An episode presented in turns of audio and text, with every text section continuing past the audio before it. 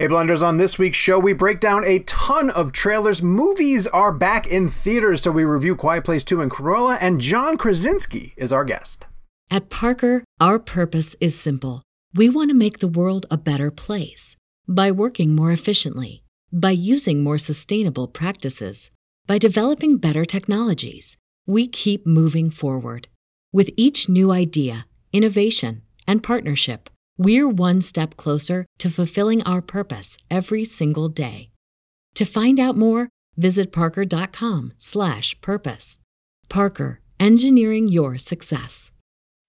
As humans, we're naturally driven by the search for better. But when it comes to hiring, the best way to search for a candidate isn't to search at all. Don't search, match with Indeed. When I was looking to hire someone, it was so slow and overwhelming. I wish I had used Indeed. If you need to hire, you need Indeed. Indeed is your matching and hiring platform with over 350 million global monthly visitors, according to Indeed data, and a matching engine that helps you find quality candidates fast. Ditch the busy work. Use Indeed for scheduling, screening, and messaging so you can connect with candidates faster. And Indeed doesn't just help you hire faster. 93% of employers agree Indeed delivers the highest quality matches compared to other job sites, according to a recent Indeed survey. And listeners of this show will get a $75 sponsored job credit to get your jobs more visibility at Indeed.com slash podcast. That's Indeed.com slash podcast. Terms and conditions apply.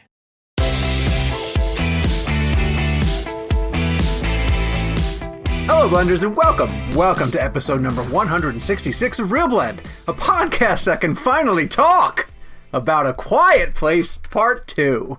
Thank you very much. Come on, nothing? We don't have to be quiet anymore, Sean? Is that what you're saying? Thank you, Kevin. Yes, Okay, you okay. can now be vocal about vocal. Should I said vocal? That can finally be vocal about A Quiet Place Part 2. Uh, my name is Sean O'Connell. I'm the managing editor here at Cinema Blend. And this is the Real Blend Podcast. And on this week's show, trailers. We have so many trailers to get to, a lot of exciting things coming. And as Gabe pointed out, uh, heading into this week's show, we now have a major release coming out every single week from now to the end of the year. So it feels like we've turned some sort of corner and are inching back to normalcy. We're also going to go um, talking about those movies coming to theaters. We're going to review A Quiet Place Part 2 and Cruella. Uh, and John Krasinski is our guest with a big caveat that we will describe uh, right before we throw to that interview. And by we, I mean Kevin McCarthy of Fox 5 in Washington, D.C. Hi, Kev. Hi, and can I just say how excited I am that movies are back? Like, we, it feels like we are back. Like in the sense that like there are two massive releases this week in theaters. It just feel, and again, not you know not diminishing everything that's going on. There's still we're still dealing with the pandemic, but I just feel like movies are back. I feel like we are in uh, some type of quote unquote normalcy in terms of releases, and uh, I'm just excited that movie theaters are reopening and. And you know, I'm, I bought tickets to A Quiet Place Part Two uh, tomorrow night just to go see it again. With take Lauren to see it, so I'm looking forward to it. Here's how I know we're officially back. Um, I'm mad that there are people in bigger cities than Charlotte that have seen uh, two major movies that I'm really anticipating. One is In the Heights, which both of you guys have seen, in the heights. and I have not yet seen it yet. And the other is F9, which I'm not able to see yet, and yet a lot of people in New York and Los Angeles have seen it. So uh, hopefully soon we'll all get a chance to check out the latest from uh, the Torettos, the latest episode in the soap opera The Torettos. Uh, I also have to introduce Jake Hamilton of Fox 32 in Chicago. Hi, Jake. It's also interesting uh, when a trailer comes out now. I don't watch it and doubt the release date on it. You know, for the last year, a trailer would come out and it would have a release date. I'd go, ah, well, we'll see about that. we'll see. Now, a trailer, you know, uh, last night in Soho, the trailer comes out, which I know we're going to talk about later, and it says October, and I go, cool, I'll see it. I'll see it in October. Feel like you know, I, I'm a little bit more confident in watching trailers these days, which is nice. Well, we're going to get the trailers in a heartbeat. Uh, before we get there, let's do some housekeeping. If you're watching us on the YouTube channel, uh, hello. Thank you for joining us here and taking in the visual aspect of the show. Uh, while you're here, hit subscribe, turn on your notifications, and follow us every single week here on the Real Blend Podcast. Uh, of course, we're available everywhere you get audio podcast needs met. And in addition to uh, being able to be downloaded and hopefully you subscribe to us on a weekly basis, the premium channel, uh, and last week's premium episode was one of my favorites of all time, where we discussed the 2011 Oscars, which is the big social network uh, Inception King's Speech era, was a lively, spirited conversation uh, that I think people would really enjoy. So if you want to check out the Real Blend Premium, we now have a new website, cinemablend.com backslash Real Blend Premium. Now, why did it take us so long to get to that point? Because that's a pretty easy URL to fix. Gabe, why don't you explain to us why it's taken us this long to get the website, cinemablend.com backslash Real Blend Premium? Uh, things move slow, you know, when you're this when you're this successful and hot, you know? Things things move real slow. Yeah, that's very true. All right. So anyway, we have that website up right now. It's in the description of the podcast. So go down and if you want to subscribe to the premium episode and get not just uh, a Monday episode, but an ad-free podcast experience and a newsletter from myself uh, that gets written every other week, head over there and sign up. Okay. What so do you write about? it's a great question. Um, I'd have to go back and and check and see, but I will write about the Marvel movies coming back, or right after the Oscars, I wrote a column about what's what's going to win next year. It's whatever. It's whatever strikes my fancy. Uh, the day that I have to write the newsletter, and then I also make um, a recommendation, a movie streaming week recommendation based on what's coming up. Um, this oh, this past newsletter was the five my five most anticipated summer movies, and um, You, you don't, you don't, you're not going to share those with us? We Why? don't deserve to know them? you just subscribe to the newsletter. I don't have five dollars a month. my number one, should I give away my number one? This is premium content. I can give it away now. It was in the Heights. My number one is in the Ooh, Heights. I've seen it. I know you have. Yeah, it's it is still my most anticipated because I haven't yet seen it, and it's very anticipated because I've heard you two rave about how great it is. Kevin's like, "Oh, we should get the director." I'm like, "I should get a screening." It'd be a great idea if I could. Uh, the weekly poll. So with Cruella coming out and taking a gauge of, we've seen a couple of these Disney live action films: Cinderella, Jake's favorite, The Lion King. Uh, I wanted to ask the people, how are we feeling about these live action Disney remakes? Uh, Kev, I gave people two options keep them coming or stop ruining my childhood. Where do you think people went? Well, it's it, it's so interesting because I feel like the general consensus surrounding the live action remakes is negative, but I actually have liked a, quite a bit of them. I really love the Jungle Book. I thought that I actually liked Lion King. I know Jake didn't love it, uh, and I also really liked Cruella, which we're going to get into in our reviews later. But um, I'm going to assume that our audience went with the negative route, which is don't stop ruining my childhood, just because I think that's the general social media consensus for Disney remakes, uh, live action wise. But I thought Jungle Book was outstanding, and I'm I'm looking forward to seeing kind of what they do with it. I it, it's obviously a retread; they're retreading on uh, on previous material, but that's all Hollywood does anyways. So I don't really know why that's a surprise. But um, but in terms of this, I don't- I, I think our audience went with the negative. 76% of the people said stop ruining my childhood. Yeah, Um, where did you sense. fall on Aladdin, Kev? I forget. I, I didn't like Aladdin. No? I did not like Aladdin. I mean, but also, I think my problem with Aladdin was that it had no, it had didn't have Guy Ritchie's voice on it. So I, I, like, I, I wanted Guy Ritchie's Aladdin, not Disney's Aladdin, directed by Guy Ritchie. So uh, if if we had gone a little like Snatch and Lock, Stock, and Two Smoking Barrels editing style throughout that, and kind of made it a little more Guy Ritchie, like why do you hire Guy Ritchie to do a movie like that if you're not going to let him use his voice? You know what I mean? So I, that's Uh, I think Guy Ritchie takes the job because he gets a lot of money. I think. is Well, I you're think. right. He takes he takes the job because the movie makes a billion dollars, and then he can make Gentleman and uh, and Wrath of Man afterwards. Wrath of right? Man. Yeah. Right. Uh, the reason that I thought Aladdin wasn't going to work um, was Will Smith, and he actually ended up being pretty entertaining. He was good. movie. Yeah. Will Smith was good in that movie. I Doesn't, doesn't that. it bother you though that that's the most successful film of his career? Yes, extremely. Yes. I mean, you could probably say that about a lot of people, right? I bet Sam Jackson's most successful film was some Star Wars movie, right? I was gonna say it's or, probably some- in the- or or it's- Avengers, it's Endgame. something. Yeah. Well, even well, he's one shot in Endgame. he What'd you a- say, He's in one scene. Maybe we should just redefine success. You know, is it successful if everyone makes fun of it? Yeah, but then I I feel like you know what? It's not that people make fun of it. I think people just don't talk about it, which is even worse. Like, look, my, my, worse. my thing with the um, Disney live action remakes, I, I, I wouldn't even, I, you know, because I feel like I, my atti- every- I'm known for being like super negative about it. I wouldn't have voted like stop ruining my childhood. My vote would be just do exactly what they're doing with Cruella. Like if you're going to tap back into that IP, give me a different variation or perspective of that. Like I would have hmm. loved if they wanted to do the quote unquote live action Lion King. I would have loved Scar. Like, what what happened between him and Mufasa back in the day? Like, did he get the scar? And then he got the nickname, or was it just ironic that he that his name is Scar and then he has a scar? Like, like what's like like give me that story. Or like honestly, I even Yeah. really loved um the Christopher Robin movie. Like I, I loved that movie. You know, like give me give me a different perspective of a story I think I know kind of thing. Don't just freaking remake the same exact movie I've already seen a thousand times. I remember asking Chiwetel Ejiofor because he played Scar in the in the live action one, right? Or did. the re. and He, Yeah. he he said he built in a story about the Scar specifically, but he wouldn't tell it to me. Um, but like like in the sense that like he actually had a story built in as to how he got the Scar. So Uh, was he always named Scar? I don't know. I wonder if Irons had something uh, had a story built in for it. I would Irons imagine brilliant. Irons Well, is brilliant as that. I guess the cool thing about the scar is, in terms of the first one, is I, I kind of like that we don't know because it, I just assume that like in term, but in terms of we know that that scar happened in some kind of battle and some kind of So you think his Right, do- name is like you think his name- his name's like Daryl? And then, John or something. and, then, and then he got the scar, and they're like, "No." He's like, "No, I'm going by scar now."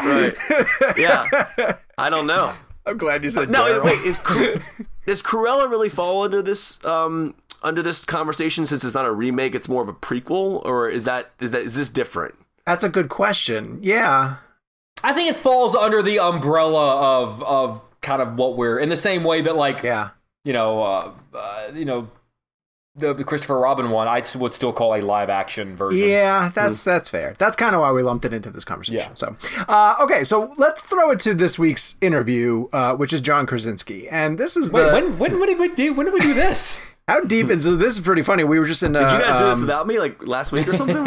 we were in a staff meeting where we're running clips on the site of myself and Emily Blunt, and my boss said, um, "I saw you talking to Emily Blunt um, on the site. Uh, was that virtual?" And I was like, "No, it's a year and a half old." He had no idea um, because he was not here when when we filmed that uh, interview. So this was the last interview that we conducted before everything shut down. And we've mentioned this on the show a couple of different times.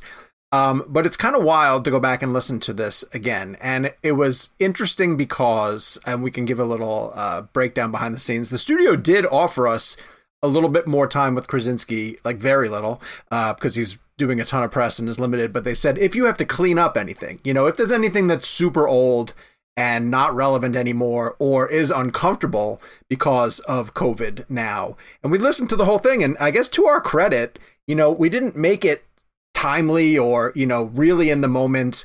Um, I was able to listen to our interview all the way through, and it was as if we'd seen the movie, you know, last week, and and then had a conversation with him about the filmmaking of it, and that speaks to to the movie. You know, the movie is, uh, in my opinion, really great. We'll review it later on. Uh, there's a lot of really interesting stuff to get into here. It's spoiler free, Gabe. Right? That's fair. Fair to say. Yeah, Gabe says it is. Um, what do you guys want to talk about? What do you remember about just doing this interview? Well, I mean, I- I, I think, rem- J- yeah. Go ahead, Jake. I, I, I just remember it was a really. I, and I think one of the reasons that that COVID wasn't brought up in the conversation is because it was this really weird time where none of us really knew what was going to happen. Um, by no means do I want to say because we definitely weren't like that anyone was joking about it.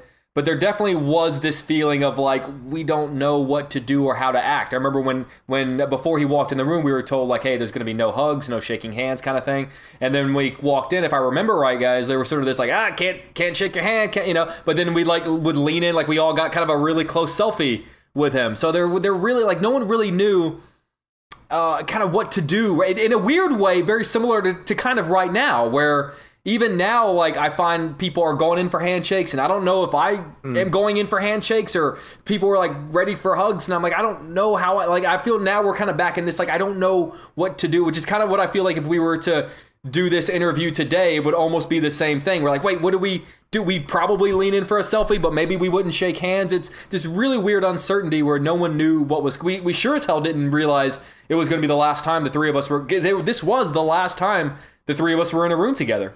Physically in a room together. It's truly Yeah, bizarre. and, and there's some really great photos behind the scenes, which I, I think will hopefully we can share them um, when we when we release this podcast. Uh, but just some great like shots of us all around the table together talking. Um, it was a special trip because uh, of everything that Jake just said in terms of it was the last time we were all three together. Um, there were some great memories. We, we all went and saw the film, and then we got pizza late that night um, that down down by the hotel. And there's a great photo of us like o- over the pizza with the these amazing pepperonis. Yeah, if you Um, guys know like the pepperonis that like make little bowls. Yeah, like, little, and, it, and all, the, all the pepperonis. grease is in the Yes, in the and bowl. like it contains the grease in like the little bowl also- of pepperoni. it was Don't like give us the one- rap, Gabe. It was like 1 a.m. and there was a line to get into the place. Yeah. like that's kind of Which is always a good sign. amazing about New York City. Uh, but this is this is in person in New York City, talking about a Quiet Place Part Two with the great director uh, John Krasinski. Tell Ryan we said congrats on Knives Out. So good to see you, man. Success, yeah. Thank Damn you, man. good Good to see you. Thank How's you so much for my God, doing this. movie is- Thank Please, God this is, this movie is good. It makes me so happy. We were up till Makes me happy. We were up till 1 a.m. writing questions last night, and then this morning we did a we do a thing called a geek out breakfast, and we did a breakfast and we write we wrote like 15 questions. We know we don't we have limited time, so we're gonna try to get through as much as we can with you. But we're really excited to talk to you, man. So, Awesome. we- it's a big doing it. filmmaking dive. Is how I love it. Let's do it. All right, let's dive right in. Okay. Um, There's a sound in your movie that I didn't expect uh, to terrify me uh, as early as it did. It's the sound of a pitch uh, hitting a, a glove. Yeah. Uh, because, and again, in that opening scene, and we're, we're trying to dance around spoilers. Yeah, of course. It's a very noisy town. Um, it's a small town baseball, uh, and my kids grew up playing baseball. And I can remember when my 11 year old was playing 14U baseball. And for the very first time, a man standing on the mound, you know, of a kid who just had a growth spurt, threw a fastball in and it hit the leather. And my kid looked over at me and his face said, I'm done with baseball. Yeah, yeah, exactly. I think I had the exact same face uh, when I looked over at my dad. I was like, no. Yeah, really? No, I don't need any of this. So I'm curious if, when putting these two movies together, if there are sounds that you discovered that aren't like a monster's coming, but just sounds that terrify you for like personal reasons. Yeah, I mean, certainly the opening of the movie, we had so much fun with that. I mean, you know, spoiler alert, we we got to have a lot of fun with sound in the beginning because it's before it all happens, right? So you can kind of see from the trailer that day one's happening, but you know, we pushed the birds, we pushed cars driving by, we pushed all these things. I mean, for me, I think you know a car horn in the opening can be really really scary. That was that was um that still gets me. Um, and then there is a I don't want to give it away, but there's a creature in the movie that is not our creature, but a creature that you know every day. Yeah. that is I think the biggest scare in the movie. Right. Right. right. Very true. You know, We all know what we're talking about. yeah, yeah, yeah, yeah, yeah. Okay, We're, we're, nose, we're, in on that joke. Yeah, yeah. You know, one of my biggest fears after seeing part one and the thought of a part two was I didn't want any of you guys to over explain. I loved the mystery of it. And I I, love. I think I read on your Twitter you were like, "I will kill this dude if he does a sequel," and I was like, "Whoa!" Oh, so you read? You did read Yeah, that? yeah, yeah, yeah, yeah, You did read that. That And- is well, and- extreme, Jake. Yeah, well, you know, it's a, it's an extreme movie. Um, it- one of the things I loved about this movie is that you don't over-explain it. You give just just enough. What is a question you absolutely do not want answered? I mean, I've answered all the questions for me. Not to sound nerdy, but I definitely. But since you guys have Geek Fest, I, I've joined in on that. I I uh, I had to answer all the questions for myself. It's about how much I want to tell other people, and the simple reason is this: not that I want to be like clever by half. It's it's it's really an idea of I think the less information you have. Put it this way: the more information you have, the more ahead of the characters you are. And if I let you get ahead of the characters, you're no longer experiencing this world with them you are saying like, "Oh man, if you only knew that they uh, are bulletproof, you wouldn't shoot at them." You know, it's like stuff like that that you don't you want to learn as they find it out, and that's what makes it so scary. And so I think if you have the information, things become less scary. I think that your imagination is the scariest thing we all have. And so I think that in real terms, whether it's a hurricane or a natural disaster or any other horrible disaster that goes on in the world, I think what makes them so terrifying is that no one understands what's going on until you get out of it, you know, until you look back and see it. So I, I wanted to give the, the sense that this is a horrific experience that's happening to this town and you're a part of it. So, do you know stuff that we are never ever going to know? I don't, I mean, I know stuff that you don't know now, and I don't know when you would, I don't know when you would know it. Um, like, I don't know I kind of like that though. I Yeah, kind of yeah. I kind of like that. Because the beauty Yeah. is you're the writer. Like, Right. You could change stuff. Totally. I could also be lying. I could, I could also be lying about what I know.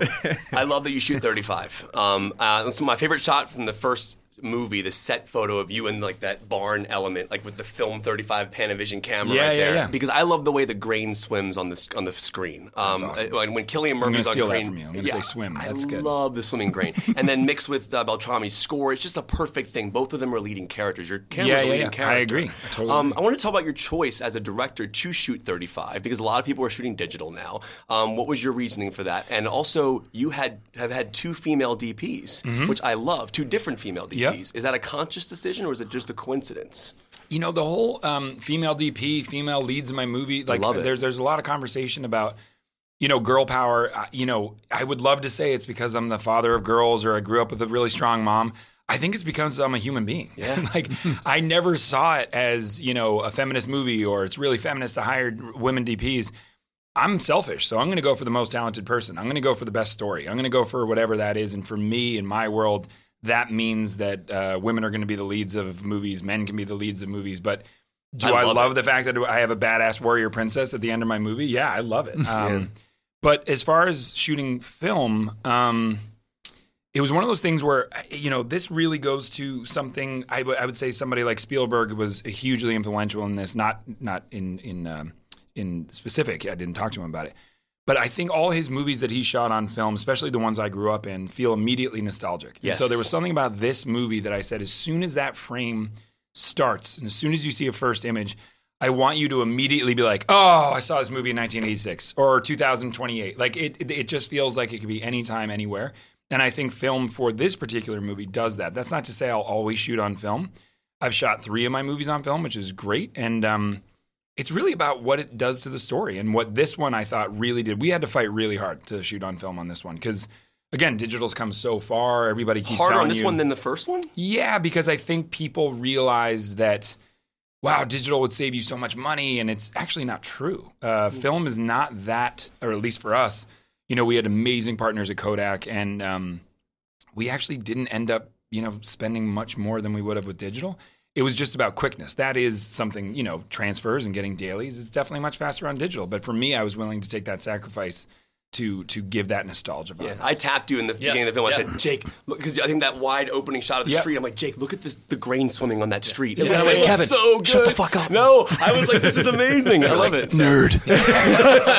We say that often. Yeah. to, to each other. I just all like the it, so. Uh, okay, so you know, people have bucket lists, and you never really know what's on a bucket list until you hear about an item. Uh, you had one offered to you uh, of Stephen King saying, "If you ever want to use my Red Sox tickets, please let me know." Yeah.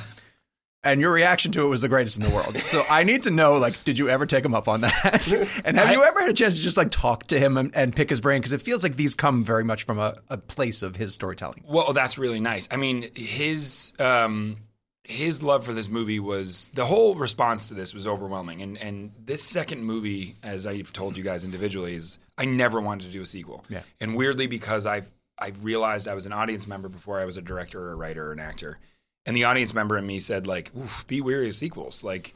They're usually a cash grab by the studio. Yeah. They're usually not as good, and they're not uh, having anything to do with the first one. And so I really wanted to to to do that. What I think about his writing is he is always world first. He's always characters first. He puts you in that vibe. So anyway, the whole uh, be, the first movie was so overwhelming the response to it. But him in particular, being from Boston, being a fan of his, he not only was incredibly kind publicly, but then we had an email exchange where he was uh, very specific about what he loved about the movie, and I was completely and totally blown away. I have not taken him up on his Red Sox tickets, but I will definitely do that someday. That would be amazing. As long as he goes with you. Yeah, exactly. As an Astros fan, are you guys accepting uh, anyone into your into your into your bandwagon fandom? Let's just talk about the movie. uh, you mentioned uh, uh, horror sequels and, and, and how often they, they fail, and you really look at uh, you know like Jaws two is just horrible. I mean, there's so many examples of, of part two that are horrible. What did you learn from horror sequels that what they did wrong to maybe try to avoid that with this? it's really funny. I didn't look at horror sequels at all. I, I, I looked at my own storytelling and I thought I genuinely can't beat the first one. I can't. That was so personal to me. Like I've said many times, it's a love letter to my kids. It's all about how I feel about parenting. Yeah. So I said to the studio, go find someone else who's as passionate about the second one as I was about the first one. And then I had this tiny idea, which I mentioned in press a couple times. I was like, I have this tiny idea. If it if it manifests, whatever. And our producer Drew Form said to me, "No problem, we'll go to another writer director. Will you just write an outline for them and this little idea you have." Turns out he was the greatest Jedi mind tricker in all of time because I was like, yeah, yeah, sure, let me just bang out this outline. And then as I was typing, I was like, God damn it, I'm directing this movie. Um, but the idea was that Millie would be the lead. And, and it wasn't, I didn't mean that as a stunt that she would be an amazing lead. Of course, she's an, an insanely talented actress. It was about what she did, what that character does for the second movie is it opens up the door to re-investigate, relive a lot of the themes that I was dealing with in the first one. So for me, if the first movie is about, um, you know, the promise you make to your kids as parents that if you stick with me, I can keep you safe forever. That's a false promise, and every parent knows that it will be broken one day. Kids don't know that. And I think the day that kids find out that it's a broken promise is the day you grow up. It's the day you begin adolescence. It's the day you begin to realize you have to take your first steps. If you want to be a hero, you have to be a hero for yourself. It's also a weird moment for parents where you realize now that they realize I'm not there, oh my God, are they going to be everything I wanted them to be? And it turns out Millie goes on to be everything I wanted and more. It brings in all these incredible ideas of love and support and the safety net that is gone. They can't be on the farm anymore. But weirdly, my character lives in them more than I could have on camera, in my opinion. And then the other thing it sort of brought up with these ideas of community, right? I love the idea that the youth in the movie Emily in the first movie was like, we can't just survive. We have to thrive. We have to be more than this. And I think in the second movie, what I love is she's handed a dose of reality where she's like, you know what? Screw that. Let's just survive and go back to that. And it's her daughter who says, no way. Like, if we have the answer, we have to bring it to the rest of the world. Hmm. And so, this idea of community, I think we've become an individualistic society due to tech and whatever, which is totally understandable. But I think we've lost that side of community. And I think that Cillian's character, what I wrote, was the big representation of reality, which is happening these days, which is do I just protect myself or do I go out on a limb for my neighbor? Now, the reason why steel mills are in the movie so much is because my grandfather, I wrote it for him. He not only worked at a steel mill, my dad worked at a steel mill, but that steel mill town, hmm. when no one economically had the money to share regardless, they would give all the money they had to their neighbor. It was non negotiable that you help out your neighbor and your friend. So I grew up with this huge sense of community. And so in the movie, I really loved that Cillian, even in the trailer, poses the big thesis statement, which is they're not the kind of people we're saving. And Millie debunks that by saying, I, I think you're wrong, and I think we have to fight for it. That's that kind of hope that I think I loved about Spielberg movies and all these things. It gives you this hope of, wow, not only yes are the kids the heroes, but there's something bigger at play here. This isn't just a scary movie for me. And that's what really personally, that's the longest answer ever. But No, that was a great answer. I appreciate you as a film. I think you're a great director, Thank great you. filmmaker. I appreciate you because you've made me more aware of sound design. Um, I remember seeing Brian De Palma's Blowout and thinking about the sound design in Yeah. that. Uh, I just saw Leigh Whannell's The Invisible Man. Very big on sound wait to see design. It's very scary. And like, so you do a great job with sound design because I find I myself understanding how important that job is. Mm-hmm. Yep. I wanted to ask you this since the first one. In a scene where the actors are being completely silent Mm-hmm. and having to tiptoe on leaves or touch certain things, when you film it and then you go to edit, do you remove the nat sound completely and then add in those effects? That way you don't have anything extra? Or is it a mixture? No, it's a really good question. We had to evolve it because the weird thing on the first one was I think our crew of 300 people on the first one in the beginning probably all had this um, as- as- assumption, which I totally understood, that, well, this is basically a silent movie. So they'll just build all the sound. And so people were more loud on our set than I've ever been on a set until we really got it, you know, communicated that, like, we're actually going to give it a shot to do all this. In the second movie, we made it sort of paramount, right? You know, no pun intended. But, um, but we, we really made that uh, really important. And we ended up, and I know the sound designers were really happy because we really were able to use a lot more production value, uh, production sound in this one than we were on the first one, especially in the opening, or I should say, you know, after the title credit when we're back at the farm and stuff like that, there was really good sound there. And it was cool. It was it was this evolving thing, you know. And our sound designers are so damn talented that they they don't have a playbook. Their playbook is winning, and their playbook is mad scientist level excitement for trying new things. Um, they ended up becoming one of my favorite collaborations on the process because they're so good and brought so many ideas, and then were so open to me throwing every single one of them out if I had to. And in doing that, that's how we found Millie's envelope. You know what I mean? Very late in the process, I said to the sound guys, I was like, you know, I talked to Millie's mom one day and I asked if she could hear. And she said she actually can. She has this very muffled sense of the world. So, like if you slammed a car door behind her, she'd actually hear it. It would just be very low, and she can hear little bits of um, sound when you talk to her, and that's why her mom always uh, vocally talks to her when she's signing. And I said, "Wow, let's let's throw that in there. Let's throw that in the first movie." And our sound designers went crazy. It was like so exciting to them, you know. And what ended up happening is it was one of my favorite memories of the first movie, which is at the premiere, Millie's mom came up to me crying as hard as I've ever seen anybody cry. And she said, You gave me something I never thought I'd get, which is I got to live one day in the world of my daughter right there. in the. Oh my God, wow. That's amazing. Yeah, I like the moment in the movie when you like when the sound's out and you grab her uh, shoulders and the sound pops Yes. back in. Like, I just love stuff like that. But yeah, go ahead. Um, you now are. Uh, I blew Sean's brain. He's like, uh, I literally. fir- First off, you gave me such an existential crisis when you were talking about parenting and getting your kids ready to be the people that, that they want to be. That I'm not haven't recovered from that yet because I have a 16 year old and a 12 year old. Good luck. And your kids are much younger, so I don't know how you're that wise yet because you have no idea what's coming, and so just strap in. Uh, yeah, I'm trying to think of my next question.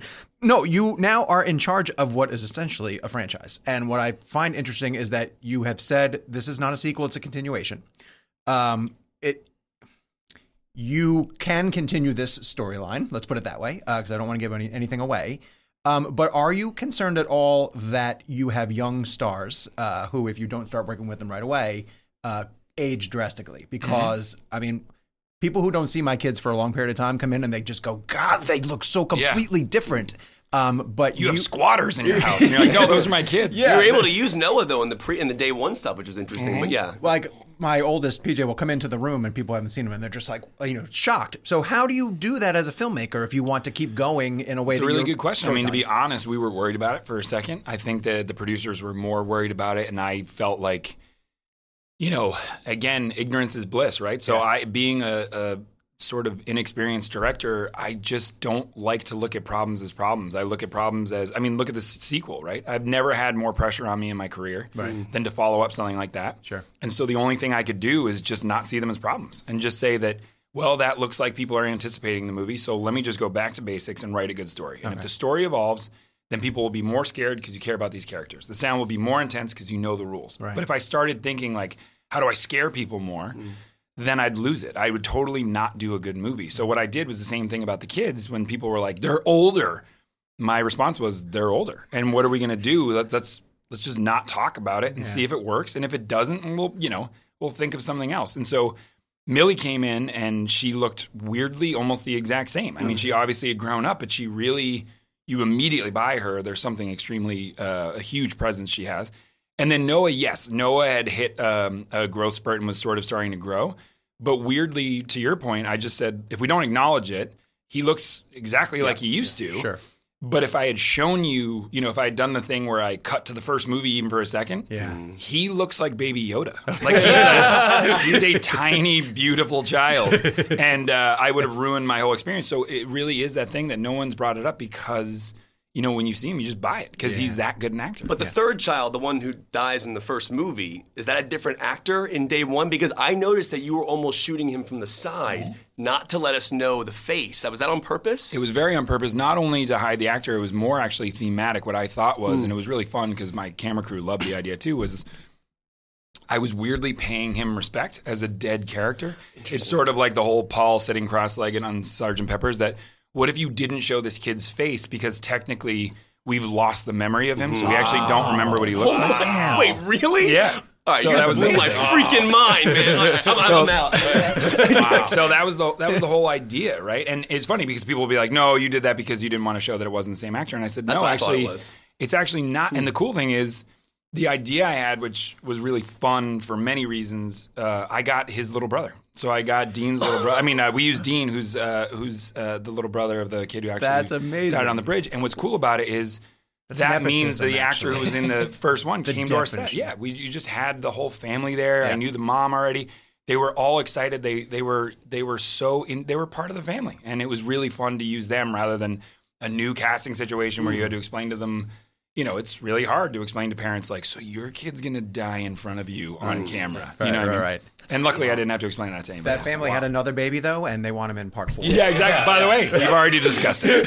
Yeah, he's got a contract. yeah exactly. Robin Williams uh, told a great story during uh, during an interview one time where he said I was talking about the week after winning an Oscar and said for a, you know for a week he had the most respect he's ever gotten. People come up and say, oh, "Mr. Williams, what it's so good to see you. What an incredible performance at Good Will Hunting." And he said it took about a week before he ran into someone and said, "Hey, Mark," and he goes, "And you're instantly right back to this character Yeah. that you've played." I've told you a thousand times I'm a massive fan of The Office. Oh, uh, I, I know. I, I know. I'm on my twelfth rewatch of it now. Is there a certain degree of, of knowing that no matter how much success you find as a writer, as a director, as an actor, that there is a small faction of people that will inevitably see you as Jim Halpert? I hope so. Yeah? I mean, I really feel that way. I mean, th- here's the truth. I was a waiter when I got The Office. The Office is unequivocally the thing that gave me every single opportunity. I would not be sitting here with you. I would not be talking about a show. It has given me absolutely everything. And because of the success of that show, it, I was allowed to be brave enough to take shots at trying to write and direct and all these things because not only was I financially solvent enough to try that and, and risk failure, but also because I had the confidence enough and basically went to film school. Like The Office, when you weren't shooting, you would go to the writer's room and see what writing was really all about. Mm. And you would see the best minds that we had going telling uh, each other every idea was perfect until it wasn't. And that was really enthusiastic and positive. And then you'd go to the editing bay and learn about editing. And it was the most fun i've ever had. So i think it's going to be i think it's going to be an inevitable truth and one of the greatest honors of my life to be known as that character from Dude, that, that warms that seriously. You have no idea that how much that warms my Well, heart. it's man. true. I needed It's to all hear that. true. dude. That's, That's a awesome. great answer. That's awesome. Now, I I was telling, telling you earlier, I think you are a fantastic director. Um, and I was thinking about this because we were, we were geeking out last night about the shot from the first one when Beltrami's score comes in and you're running as like on beat with almost. Yeah, that yeah, yeah. was so cool. But you, uh, you're a young filmmaker. You've made, you said meant, uh, only a few films now at this point. Do you see yourself having a signature style?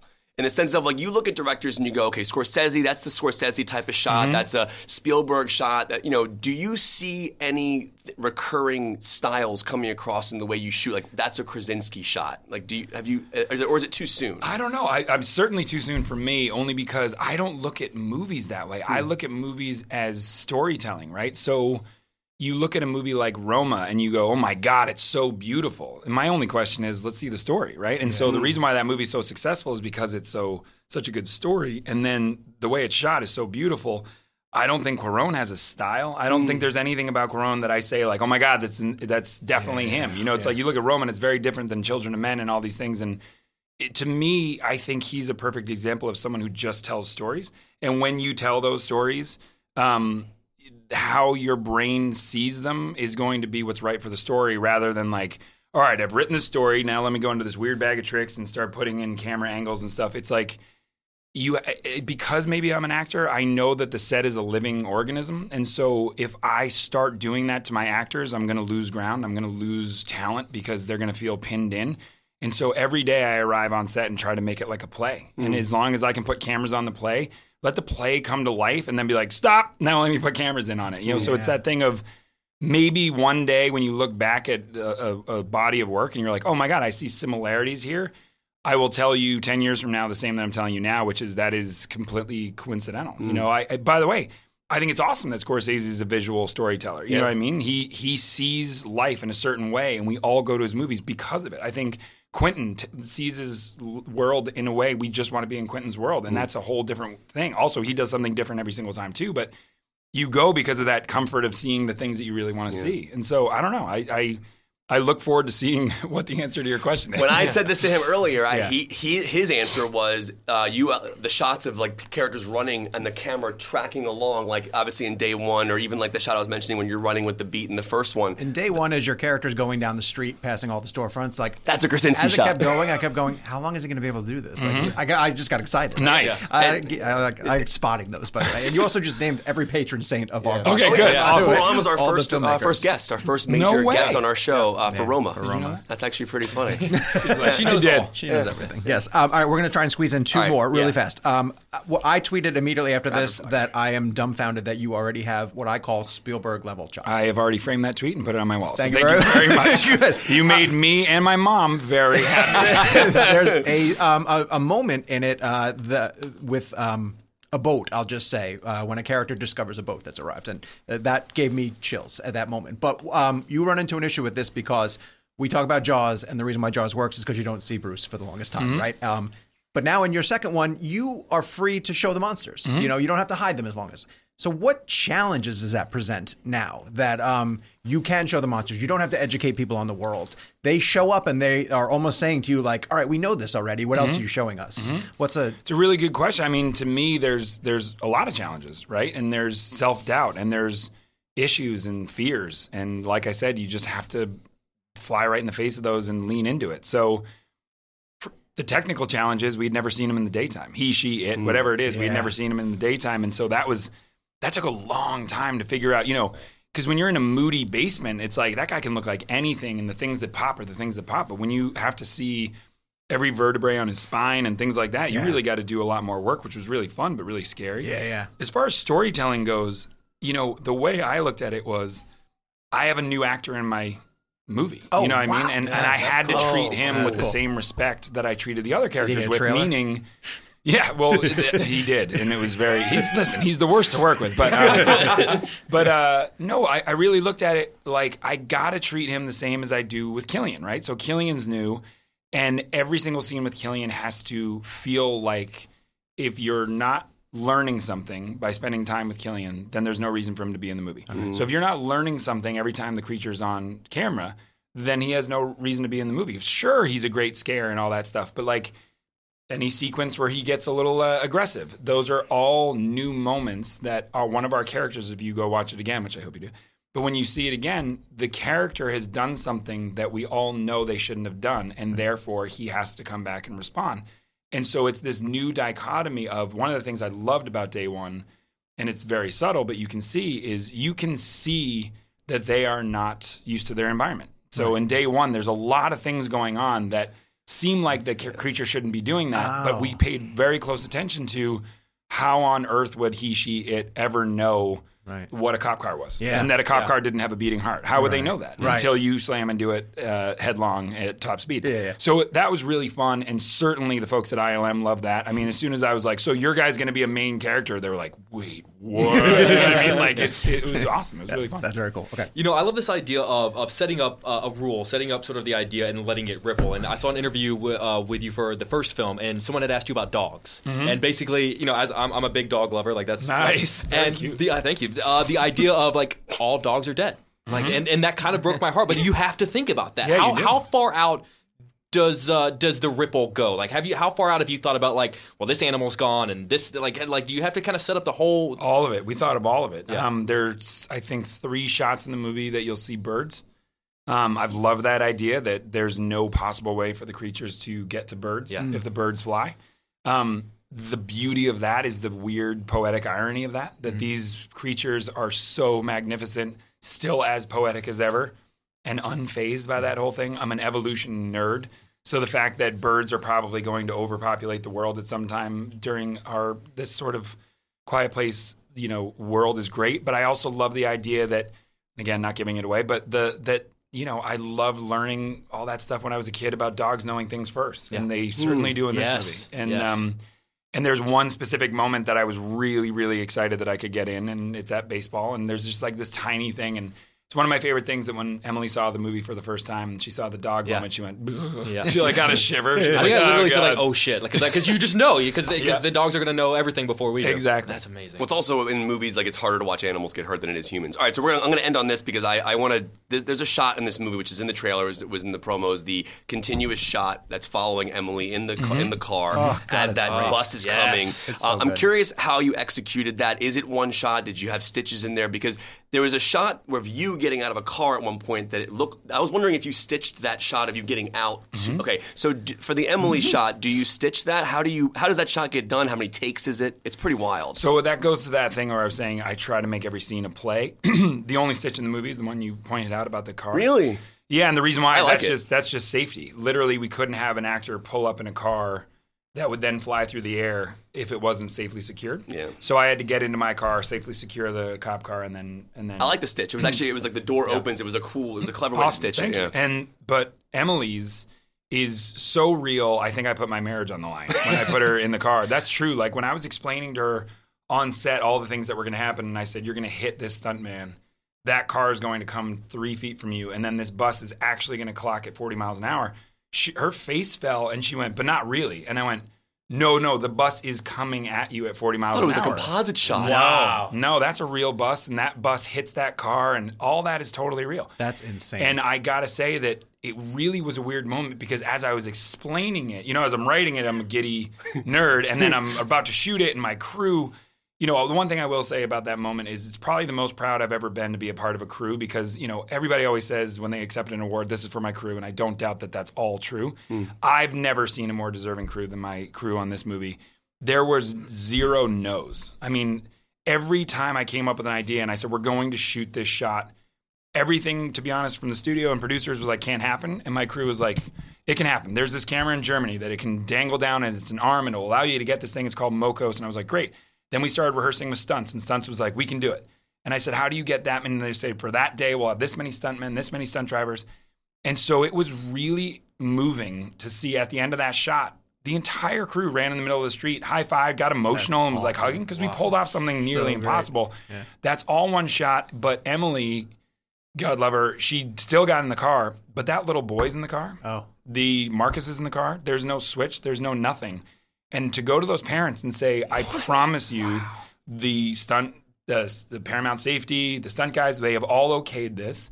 This is all possible. Here are all the, you know, we had that bus on a, you know, within a uh, hair's breadth of being able to stop. It had all these special brakes that it could stop real quick, all those things. Ooh, like So that we- one car almost hits you at one point. Exactly. Yeah, yeah. so yeah. it's three weeks of rehearsal for one minute of shooting. Right. And I said to Emily, I said, Do you want to run it once? And she's awesome. She said, No. She's like, Just put me in it. And so that take that's in the movie is her first take. No, it's not. And So that's her really saying Jesus Christ and oh my God and oh my God. And because she had no idea. It's like going on the best roller coaster ride of your life. oh, that's That's amazing. the one take. Yeah, that was the first take that we did. Oh yeah. my god, you did it Yeah. again though? We did do it again. No, you didn't.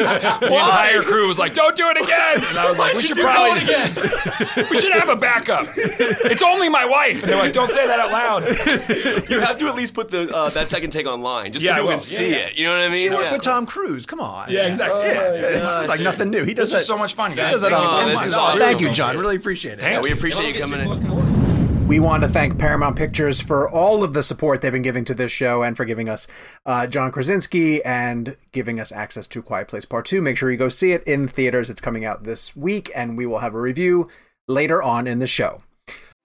This episode of Real Blend is brought to you by Marvel Strike Force. Marvel Strike Force is a mobile squad RPG that allows you to battle with your favorite team of superheroes and supervillains in a fight to save the universe against threats like Doctor Doom and Apocalypse. Power up your favorite characters and build a team to complete missions, unlock gear and other resources, and even challenge other players in PvP modes such as Alliance War and Arena. New ways to battle with your roster are released regularly, and the meta is constantly evolving. And now you can sign on for Marvel Strike Force's new Deadpool Anniversary event in order to receive a generous gift containing character shards, an anniversary diamond orb, gear, and other great items. Better yet, each week during the Deadpool anniversary, players can complete events and receive even more special rewards and skins. If you want to get in on all the fun of Marvel Strike Force, be sure to use our promo code MAXPOOL, that's M A X P O O L, and thank you to Marvel Strike Force for supporting the show. At Parker, our purpose is simple. We want to make the world a better place by working more efficiently, by using more sustainable practices, by developing better technologies. We keep moving forward. With each new idea, innovation, and partnership, we're one step closer to fulfilling our purpose every single day. To find out more, visit parker.com/purpose. Parker, engineering your success. All right, for getting into talking points, there were a ton of trailers that dropped uh, before we started recording this week's episode, going as far back as uh, Eternals, the latest Marvel movie that dropped. And that was a couple of days ago, but we haven't had a show since then. So we're going to start there.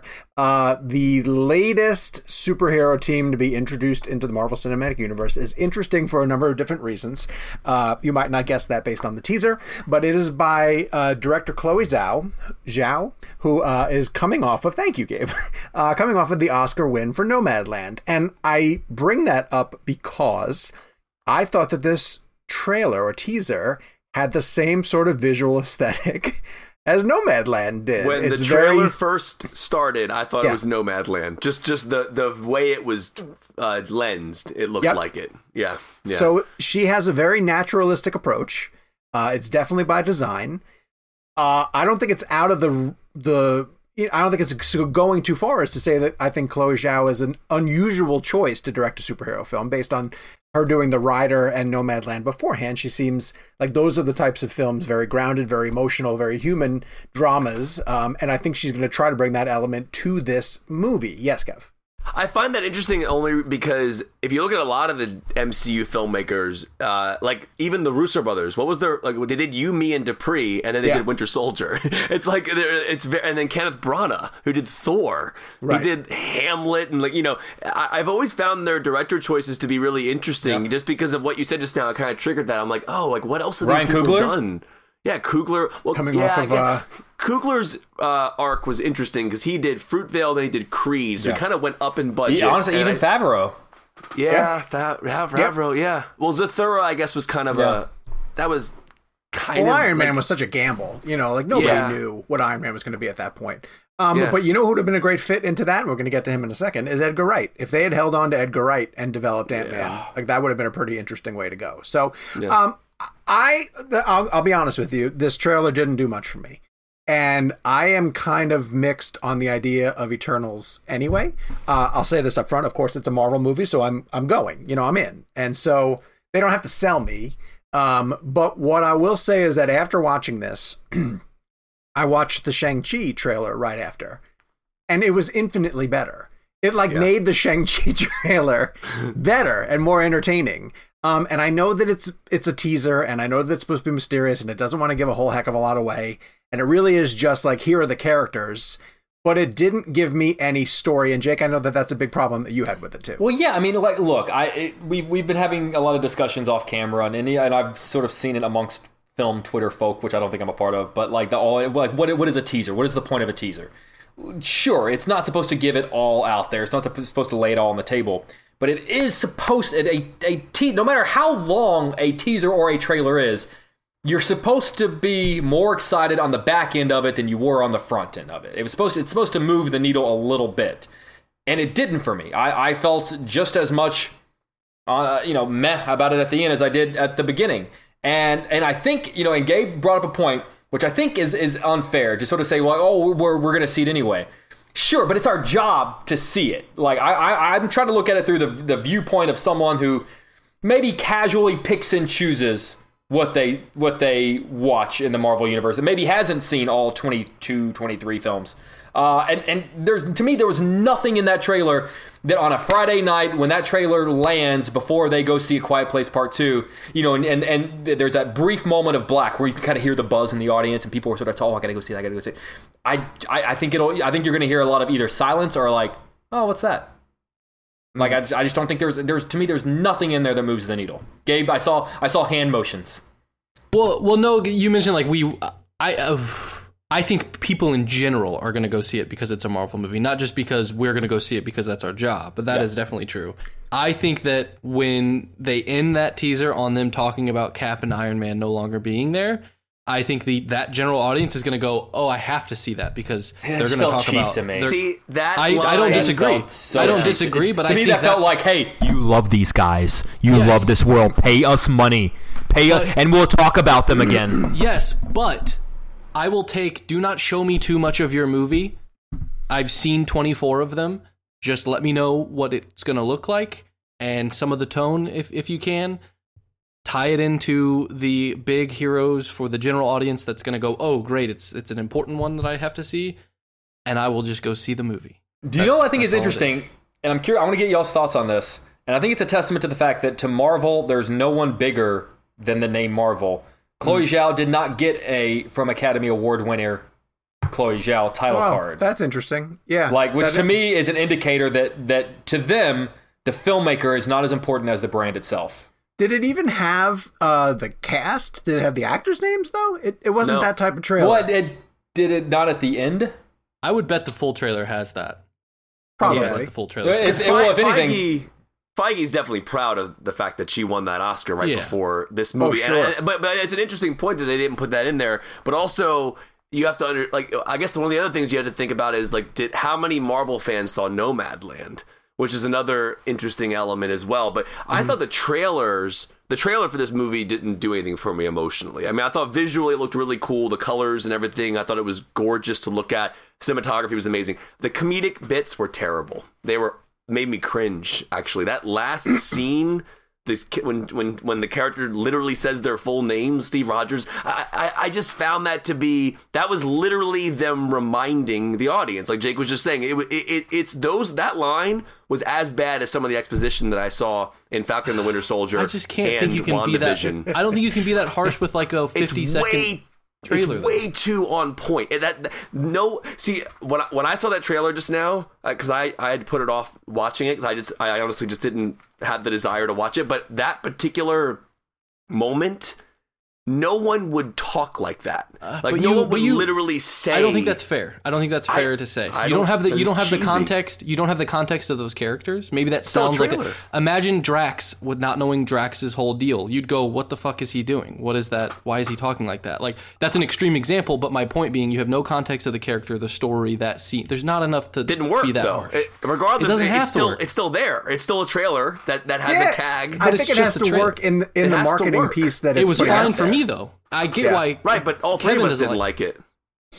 That's fine, but I'm, saying, saying- it worked enough for me, and to I don't think it's fair to be that harsh on it when you don't have the context of it. I do think that, that that this particular teaser holds uh, more responsibility than we think it does, in the sense that like all of these movies now have to convince us to come back and to care again, because for the most part we have lost a lot of the big characters who were already pretty well known but still had to be sold to to the mainstream audience. They still had to even though the average person long before the mcu kind of knew who thor was and knew who captain america was and knew who Iron- you know maybe not iron man but you know though that they kind of had the main people and they're gone now. So they like every trailer from shang-chi to to, to uh, eternals you have to they have they have to convince us that the future of Marvel, even though the main story that you've been following for 10 plus years is done please come back because we have to like th- these characters that you, you've never heard of in your entire life they're cool too so i do think there is more of a weight and a more of a responsibility to these trailers Yes. than than just saying oh it's marvel so you'll show up Right, and Phase Four just doesn't seem interesting to me at this point. I, I'm, I, I, I waited a week to watch that Eternals trailer. I had no desire to watch that trailer. I had no desire to. I mean, I think as opposed I'm to very- like God of Thunder you would have no Lo- Love and Thunder Love and Thunder, Love and Thor you would have watched like that immediately. I, I- but again, I'm not. I think Phase Four right now has nothing that I'm like super amped about except for uh, Doctor Strange Two. That's the only. even Love and Thunder Ra- but I didn't love Ragnarok. ah yeah okay I, I, All right. see. Yeah, I'm, yeah. I'm on That's the fair. uh, Okay. Ragnarok's one of my least favorite MCU films. So it's like I- I- Really? oh, I think Thor one's better than Ragnarok. Wait, would you like like like bottom quarter? Yeah, I don't Ragnarok? love Ragnarok. I- I- Ragnarok. Ragnarok's like top five MCU for me. Oh, I didn't. I don't. I'm the opposite. It's I, I, see, I Tarantino's would- favorite MCU movie. That's fine. That, that, that doesn't mean Is it I really? love it. I don't love Ragnarok. I really don't. I've never liked. I, I, I And it's the like humor. The, you say the humor takes you out of it. the humor. See, in the that humor movie is. See, I think, and I feel. I think Taika Waititi's going to double down. Yeah, for, yeah. uh, Oh, oh, oh, yeah. he's gonna Oh, go. He's pushing all the It's chips gonna get weird. Did you not see what he did with Hitler? If he can make Hitler that funny, I think he can See, make- I, I, I also didn't love Jojo funny. Rabbit that much. So yeah, I, I, I don't I- like Jojo Rabbit. I'm not. I'm not really. I admire him as a filmmaker. I Ragnarok to me it didn't work. I remember. I, I I mean to me like I would put Ant Man above Ragnarok. I'd put Doctor Strange above Ragnarok. I would put Strange. Thor one above Ragnarok. I mean there are so many movies in the MCU I would put above Ragnarok, and The- I, I the just most- don't. Yeah. Uh, the most interesting thing I'm waiting to see about Phase Four is if and how all of the films are going to connect thematically. Like, are they going to connect thematically, or is it really just as Jake was sort of saying? You know, they're they're now introducing a whole wave of new characters to see who sticks and you know what franchises they can kind of develop. Um, because you're getting a few proven sequels. You know, Spider-Man No uh, No Way Home is coming, and Black Panther 2 is going to be huge, even if Chadwick's not in it. Um, Thor will be big, I think, um, and Guardians 3 will be big.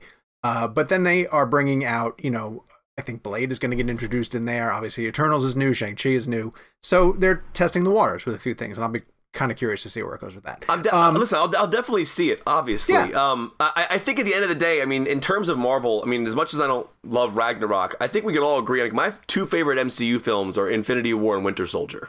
No question, those are by far my favorite MCU films to date. So I don't know where we all, le- uh, you know, where we all are on that point, but that's those are my two favorites. So So these are two. These are two movies combined, Yeah, essentially. Right. I, I like those two movies combi- I mean, don't get me wrong. We've seen bad trailers that turned out to be great movies, and we've seen great trailers that turned out to be horrible films. Suicide Squad is a great example of that. So there's there. I have. I, I am. I am still holding out hope for Eternals, but that trailer didn't do anything for me. Let's switch to a trailer that also didn't give very much away, but intrigued me with the way that it did it, which is Edgar Wright's Last Night in Soho. Now, I know also next to nothing about what that movie's going to be about. It looks like it's maybe a ghost story. There's a reference to Do You Believe in Ghosts? It looks a little bit like a stolen identity. It looks a little bit like um I don't know what it looks like. It looks like a little bit of time travel. The girl sort of goes back to the 70s or 60s. 60s, When was uh, yeah. Thunderball? Is that Thunderball that was shown on the marquee? Yeah, looks fascinating. Uh, and again, in a way that Marvel, you could just be like, and as I found this to be really fascinating. You know, there's a section of Twitter, not to use social media as the guiding point, but like there's a section of Twitter that's very much like, oh, the new Marvel movie, and we're gonna go no matter what. I think in a very much the same way, Last Night in Soho is just, oh, the new Edgar Wright movie, because you saw multiple filmmakers from James Mangold to James Gunn to John Krasinski who are just like, ooh, new Edgar Wright, I'm in. And so film Twitter, that corner of film Twitter, is going to come out to whatever Edgar Wright does. And I think he deserves it. You know, I absolutely he's earned that status of I don't care what it is, I'm going. Yes. Um, but to me, it looks completely different than anything that he's tried prior to this. which And is what makes me excited. I, I, Yeah. I, I love that he's that because if you think about his work, nothing like his. I mean, he's done horror kind of with Shaun of the Dead, but really, this is just a. Uh, I feel like he takes chances every single time. And I, I and honestly And, kind of reminded you know, me of the trailer he did for Grindhouse. Remember, was it Don't? Don't. Yeah, and I like it. Kind of made me think that like, did that trailer make him tap into something that like he wanted to explore further? Like the last Yeah. frame of the trailer where it freezes and it goes to the title card reminded me of. Uh, of what they did for don't, which is they like they would freeze on something and then the word don't. You know, if you want to go in that house, don't. You want to get Also, I- excited? you guys want to get excited? Sure. The DP on Last Night in Soho is Chung Hoon Chung, who also shot Old Boy. Oh, nice. So, The Spike so Lee? like Edgar, no, no, no. Uh, Edgar Wright's uh, Edgar Wright has used Bill Pope before, who's one of Yes. the best cinematographers in the world. Um, uh, who's incredible, but but the fact that the Old Boy DP from the 2003 film is the DP on this gets. I mean, there's a shot in the trailer that geeked me out, and I can't wait to see how they, he explains how he did it, where they're, they're dancing and he twirls Oh the my character. God. And she turns into another Yeah. character in in the shot. Um, from what I understand, so basically, it's it's a young, it's a young girl in the present who is able to somehow go back to the '60s, and she's seeing her idol, like a fashion idol, I believe. Okay. That's I think that's Anya Taylor Joy's character, the one in the '60s. So I'm not entirely sure what the drama is about it, but obviously there's a horror element to it. One thing that really intrigued me was Edgar Wright's talking about it and the idea that he's been he's been having this like thought in his mind for a long time. He's like inviting people, you know, now I'm going to bring you into my world for a little bit and let you fester with this with this story. So, I mean, Stephen Price is doing the music for it, who did the incredible score for Gravity. Um, he's one of the best uh, uh, uh, composers out there right now, and I'm just excited. I, I, the lineup on this, obviously, he shoots film. 35. It's, it's gonna look amazing. I mean, the visuals in that story, like, like it's funny. You look at Eternals and look at this while I don't know that I got a ton of story out of this trailer, as you were saying, it was the it was the visual storytelling, and then Edgar Wright's name, obviously, and then I think we're all kind of and Anya Taylor Joy is a big thing right now. So like s- just seeing her on screen after Queen's Gambit and SNL, uh, I'm all in. I mean, it looks phenomenal. I mean, the trailer is expertly cut. And you know he has his hand in that, like he's Yeah. all in in, Oh, in yeah. terms of that. And you know, growing up, when I was in college and finding his films for the first time, like going Shaun of the Dead, and I don't know if you guys ever watched Spaced, that TV show he did, um, and obviously Hot Fuzz, and he has a very interesting style that I feel like is different every time. Baby Driver is a much different film than Shaun of the Dead, and you know, and so I'm very interested to see kind of how this plays out.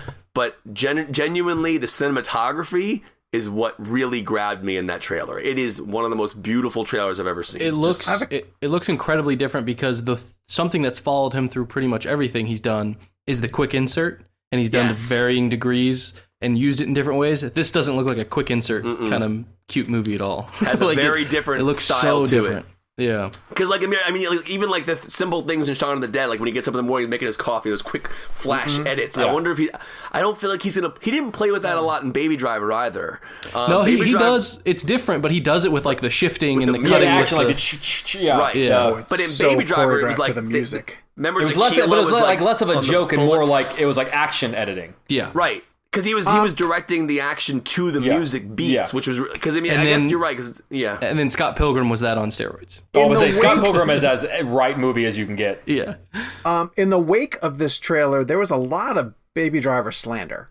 And I, Kev, I know you say like the last twenty minutes goes off the rails, but like people are actively saying like Baby Driver's a bad movie, and that's No, ridiculous. it's not. No, it's it's actually. not a bad I, movie. I, I rewatched it a couple weeks ago. Uh, the only thing I don't love about Baby Driver is just the Jon Hamm arc. Yeah. When he's in the evil car at the end and he's like in the parking garage. It's extreme.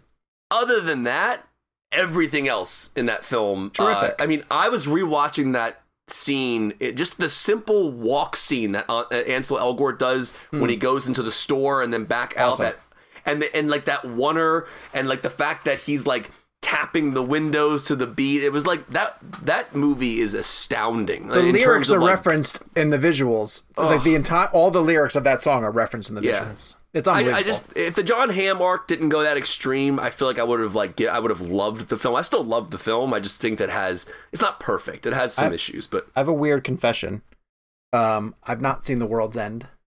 oh wait, you've seen the first two but never watched World's End? I have not seen it. No. Um, Oh, I it's don't great. know. I don't know why I missed it when it came around to theaters. I have no clue. I think the one of the boys were just born, and so I I didn't get to it. And I bought it recently, and that's why I'm looking around the room because I know I own it somewhere, and kept meaning to catch up with it because it's not available on streaming. Like that's one of the ones that's just not available anywhere. Um, Hot the- Fuzz and Shaun of the Dead are both available, and Baby Driver's on Hulu and stuff like that. But I can't find that one. So anyway, I own it, and I got to catch up with it.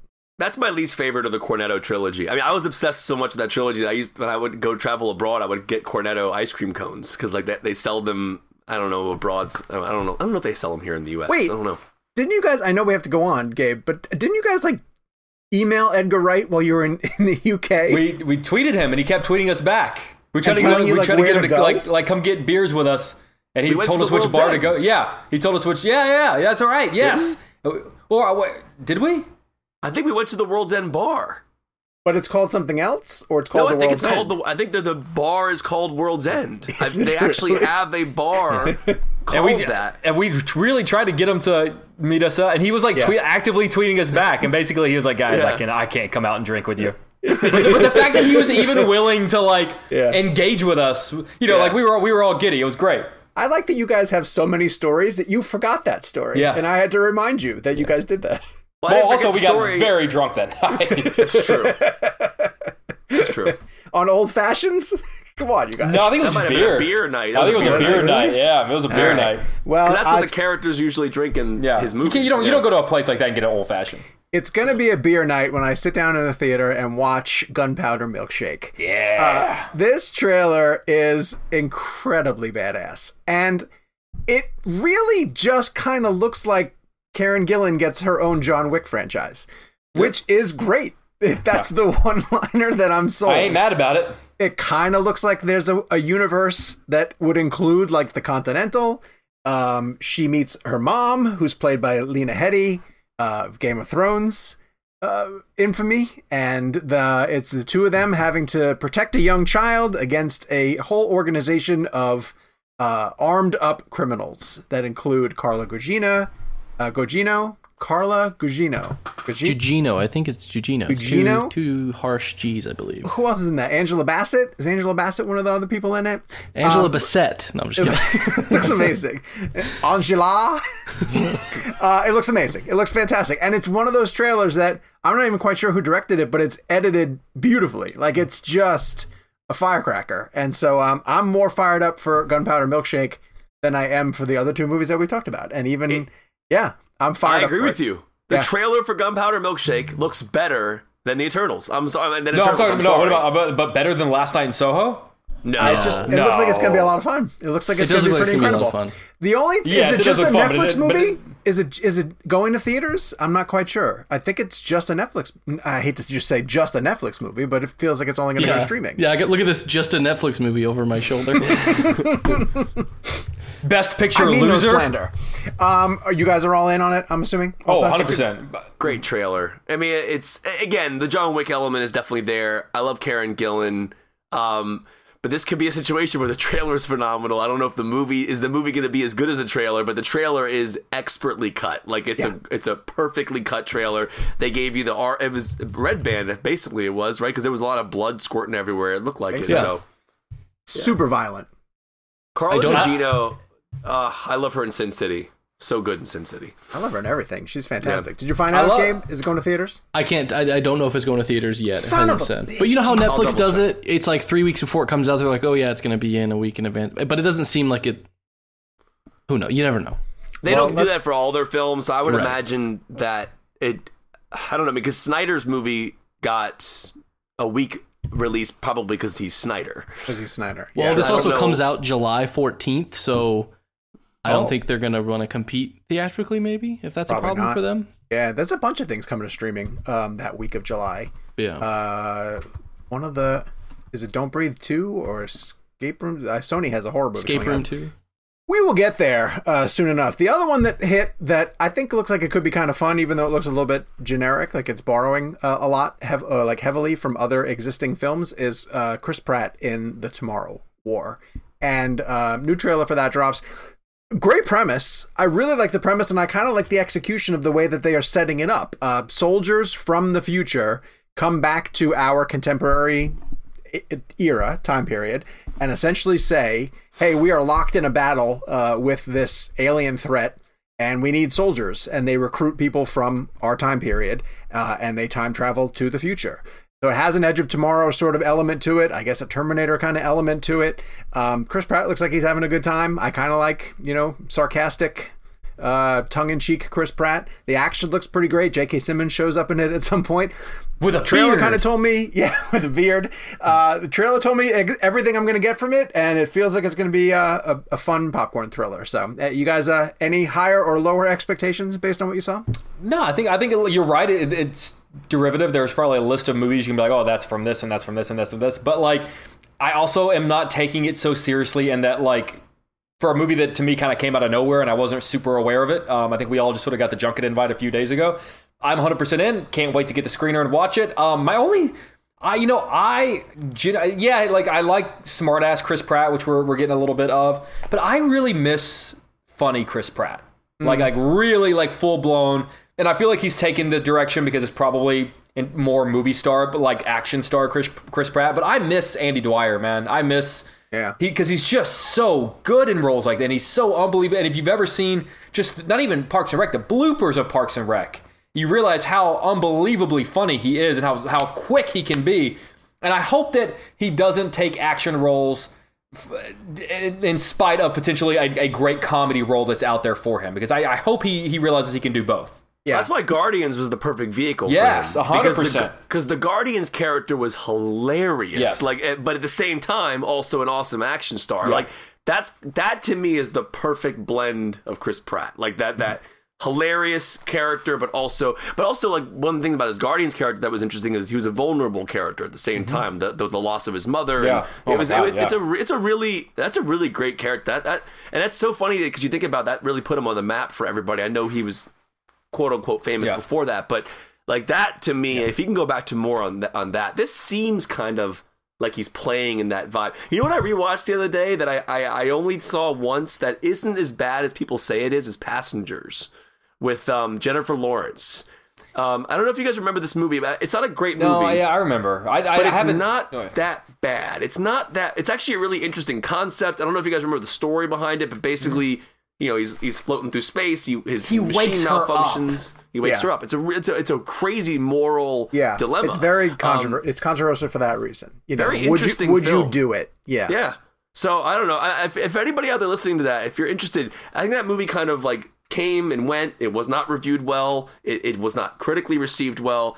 I do think that from a production scale, and they're great in it. I thought Michael Sheen was great in it too. I mean, it, it's actually not a bad film if you want to I, revisit I it. wish that I remember, and, and it- again, it's been. I think I don't think I saw it since it came out.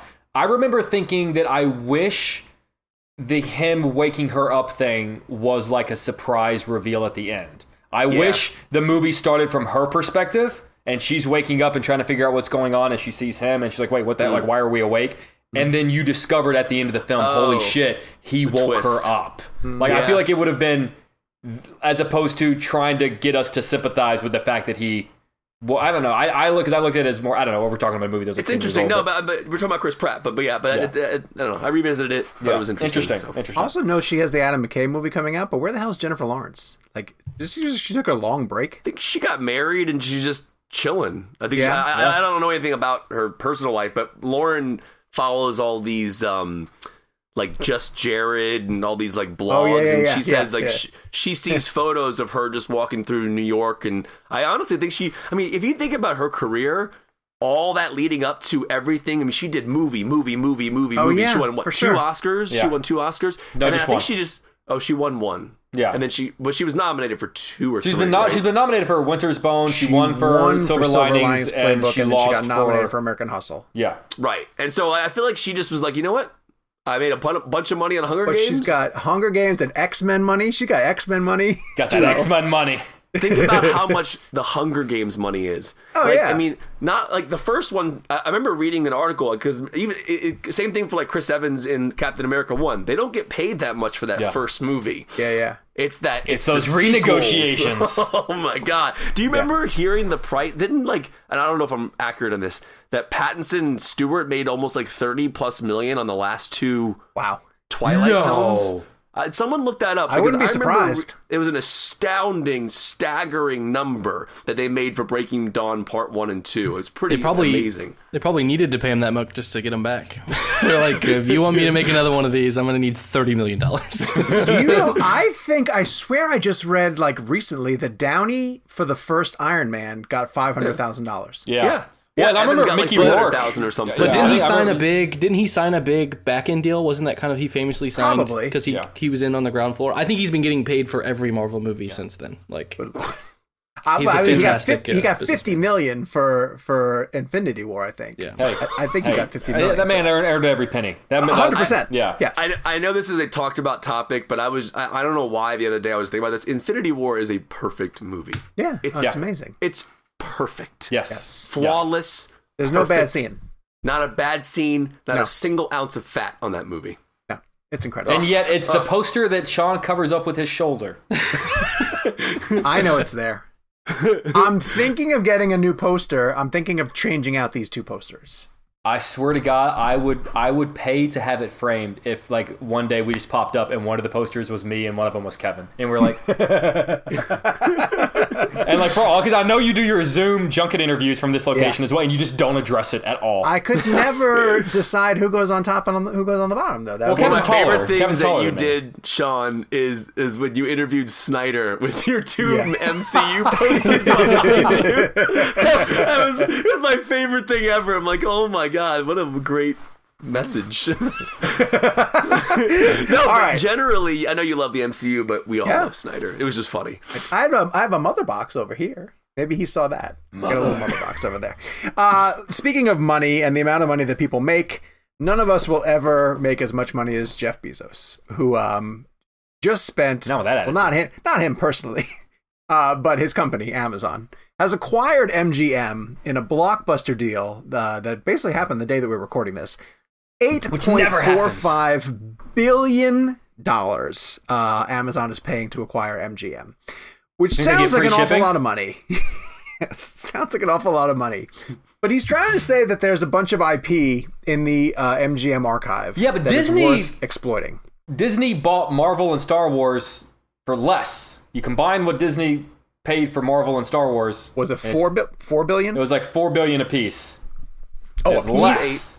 It was less than what they just bought. Okay, but that like was how many Rocky years and ago? Bond for. Okay, but years ago? Star Wars? You're telling me Star Wars compare? Okay, they like Amazon gets Rocky and Bond. You're, you're telling me that's that's worth twice as much as uh, Star Wars? How many No. good Star Wars movies have they gotten out of that deal, though? I'm gonna punch you one and in a the half? face. I'm gonna punch you right in your smug face. Two at best. Gabe, can you tell us what other films are in the IP? Uh, so okay, yes. So there, he specifically mentions this is from Variety. He he mentions in I believe it was an investor call. Um, he cited MGM films and franchises including James Bond, Thelma and Louise, Raging Bull, RoboCop, Tomb Raider, as well as TV shows like The Handmaid's Tale and Vikings. And I think they have more TV and more TV properties than that that are that are pretty sizable. So we're probably overlooking a a, a pretty big part of that deal that that's not just movies. And didn't they just spend 450 million for the first season of Lord of the Rings? Yes. Which Sean cannot Yes. wait for. And they like just recast somebody in their reshoot. Yes. No, they're not. Are they really? They Yeah. recast somebody and they had to re- that that first season cost. I don't know how far he got 450 million. Yeah. I mean, that's. But I mean, they, to be fair, they also did that with the with um, Aragorn and uh, the in the original trilogy. But you know what, What? series Yeah. needs um that kind of money is if they did a Dark Tower series with Stephen King's books. You know, I wish they were doing Yes. that instead of Lord of the Rings. That's a seven part series. That I mean, deserves... like, yeah. Well, HBO's looking for a new Game of Thrones instead of like doing like Yes. do do the Dark Tower. So um, Jeff Bezos says the acquisitions thesis here. This is how you guys can can uh, understand this is is really very simple according to him. MGM has a vast, deep catalog of much loved intellectual property. With the talented people at MGM and Amazon Studios, we can reimagine and develop that IP for the 21st century. People who love stories are going to be the big beneficiaries. So, James Bond, I get. Tomb Raider, even. Okay, fine. You want Okay, but even even Bond franchise. though. Think about Bond. Yeah. It was a big deal when Skyfall crossed a billion dollars. yes. Mm. Like Bond is not some guaranteed fran like as much as we all love Bond and Bond is legendary, it's iconic in the world of cinema. It's not like a guaranteed billion dollar hit every time out of the like it was a massive deal when Skyfall crossed it as opposed to however you want to however much you want to knock it like Star Wars or Marvel it's pretty much it comes out it's going to make a billion dollars. But it's proved its longevity, though, right? Like it's a franchise that's not going to fizzle. You can re. It's proven that you can does recast well. it. Yeah. It, not even about doing well. It's proved that like it has the public interest over the span of decades, so that you can recast, you can reboot, and you can you can target your budget for whatever it's going to Yeah. make in the time could, period that it's you in. could invest in a Bond video game that could you could tap into that market and Absolutely. earn back a I, significant I would chunk give them of this money. all my monies if they would just bring back the N64 and, and give me GoldenEye again. yes, I you know, you can still buy All all, the of monies. That. You can just it's a couple hundred bucks. You can get a good working It's asking a lot. Nintendo 64 and the game. I have Couple hundred one bucks. right over there that Yeah, has really? GoldenEye. Yeah, See? I'll go grab go. it. Hold on. Um, in addition, but like some of those other franchises, Thelma and Louise, are we getting a Thelma and Louise? Is that a universe? franchise or is that a the Ra- movie? the Raging Bull franchise. How many people are lining up to see that? Um, so I don't know. That's I mean, it sounds like an awful lot of money, but all of these studios are going to need. Wow, that's really Which one, impressive. guys, which, one, which one do you guys want? That's N64. Yeah, Super Nintendo's pretty good too, though. I say I never had a Super Nintendo. That's pretty great. Super Um, Scope. Remember Super Scope? all of these studios need streaming services. Like the last one to drop essentially is Sony. Sony doesn't have any form of streaming service. And, you know, they just gave up a big chunk of their assets, which is they sent the Spider-Man movies to Disney Plus. Oh, right, that right, right, right. They do have a partnership that sends some stuff to Netflix. But they don't have their own, you know, they don't have like an HBO Max or Disney Plus or something like that that they can capitalize on all the royalties. But so I don't know. It sounds like it's gonna be pretty exciting to see where this goes and how Amazon. Now Amazon is pretty good about letting some of their film. Do any of their films go to theaters? Now I'm actually thinking twice about that. Well, if you think about like the the biggest ones recently, uh, Sound of Metal, I don't think went to theaters, and Borat, uh, Borat Two did not. Borat, and Sound what of Metal else? came Uh, out during the pandemic though, so it's not not a great example. What about Without Remorse? but like Oh, also yeah. in the middle of a pandemic. Like I, I, No, no, one that was- just came out. That just came out Also, like, it was a couple weeks ago. Yeah, but a lot of people aren't So releasing. bad. Like we're this week is like the first week of a long run. Like I don't think that's a great. And I could see them changing their minds if they have a big like. So okay, let me ask this, and then we'll move on to the next topic. Do you guys think that this means No Time to Die is going to go to streaming? No, they they Like, confirmed No. today. They They, did. they confirmed Oh, today that it's gonna have a worldwide theatrical release. Yeah. Okay. Okay. Yeah. Gotcha. I feel like the day- world would riot. Uh, I don't. I, I I can check the language, but I believe they were like explicit of like this is gonna be what you expected. Okay. Yeah. All right, also, that like like sense. Craig's last Bond, like uh, you know, a- after everything that movie's been through, Well, it's Yeah. got to make theater money. I think is also Well, is, the big. is yeah. Tomorrow War going to theaters? I don't Probably think I don't is. think it is. No. And that's a, that's so. a July release. And that looks like it could be a theater movie, or should be a theater movie. But that might be something that they're spinning up. Like I don't think that Amazon Prime's ever been a theatrical No. Well, that's release thing, yeah. but that might be what buying this is a part of is wanting to have theatrical and streaming. Okay, let's move on to uh, our Oscar punishment. So this is this is wholly unfair um, in this sense. So for people who haven't listened to the show in a while, first off, what the hell's wrong with you? Secondly, uh, Jake won the Oscar bet this year Again.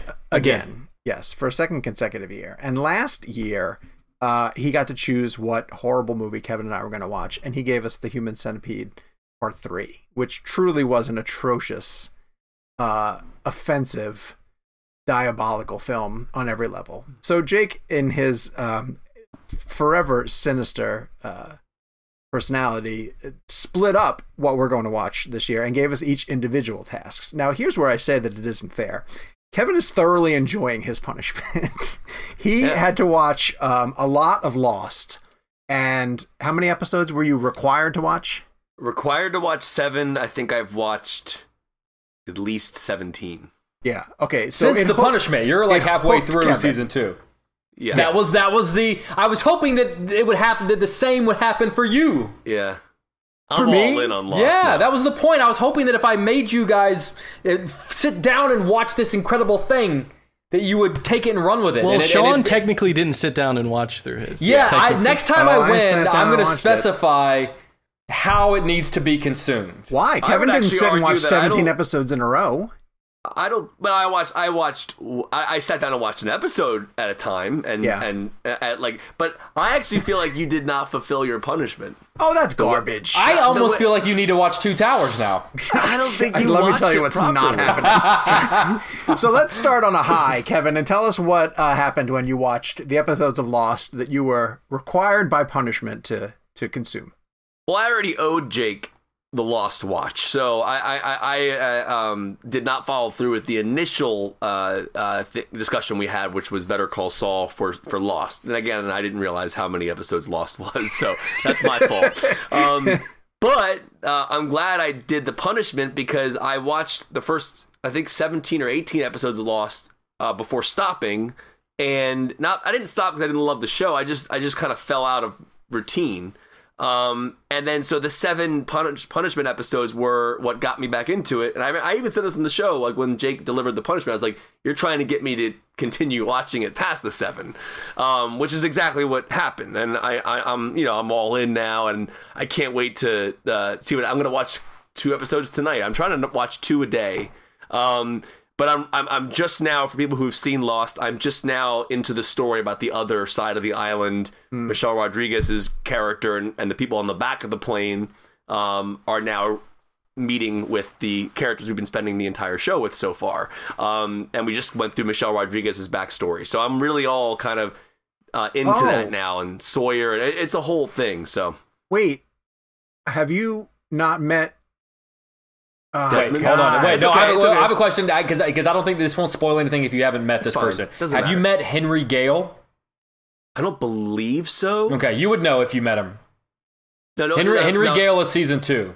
There's a lot of characters. There's a possibility I've met Henry Gale. I mean, I'll tell No, you. you, would I'll, you would know if you've met Henry Gale. I'll tell you people that have just popped up that have become prominent. Uh, Goodwin, which was a character Mm-hmm. that um, gets impaled by the uh, stake by Michelle Rodriguez's Mm-hmm. character. We, he was he was not on the plane, and he was actually ran out and uh, uh, and and pretended to be one of the people on the plane.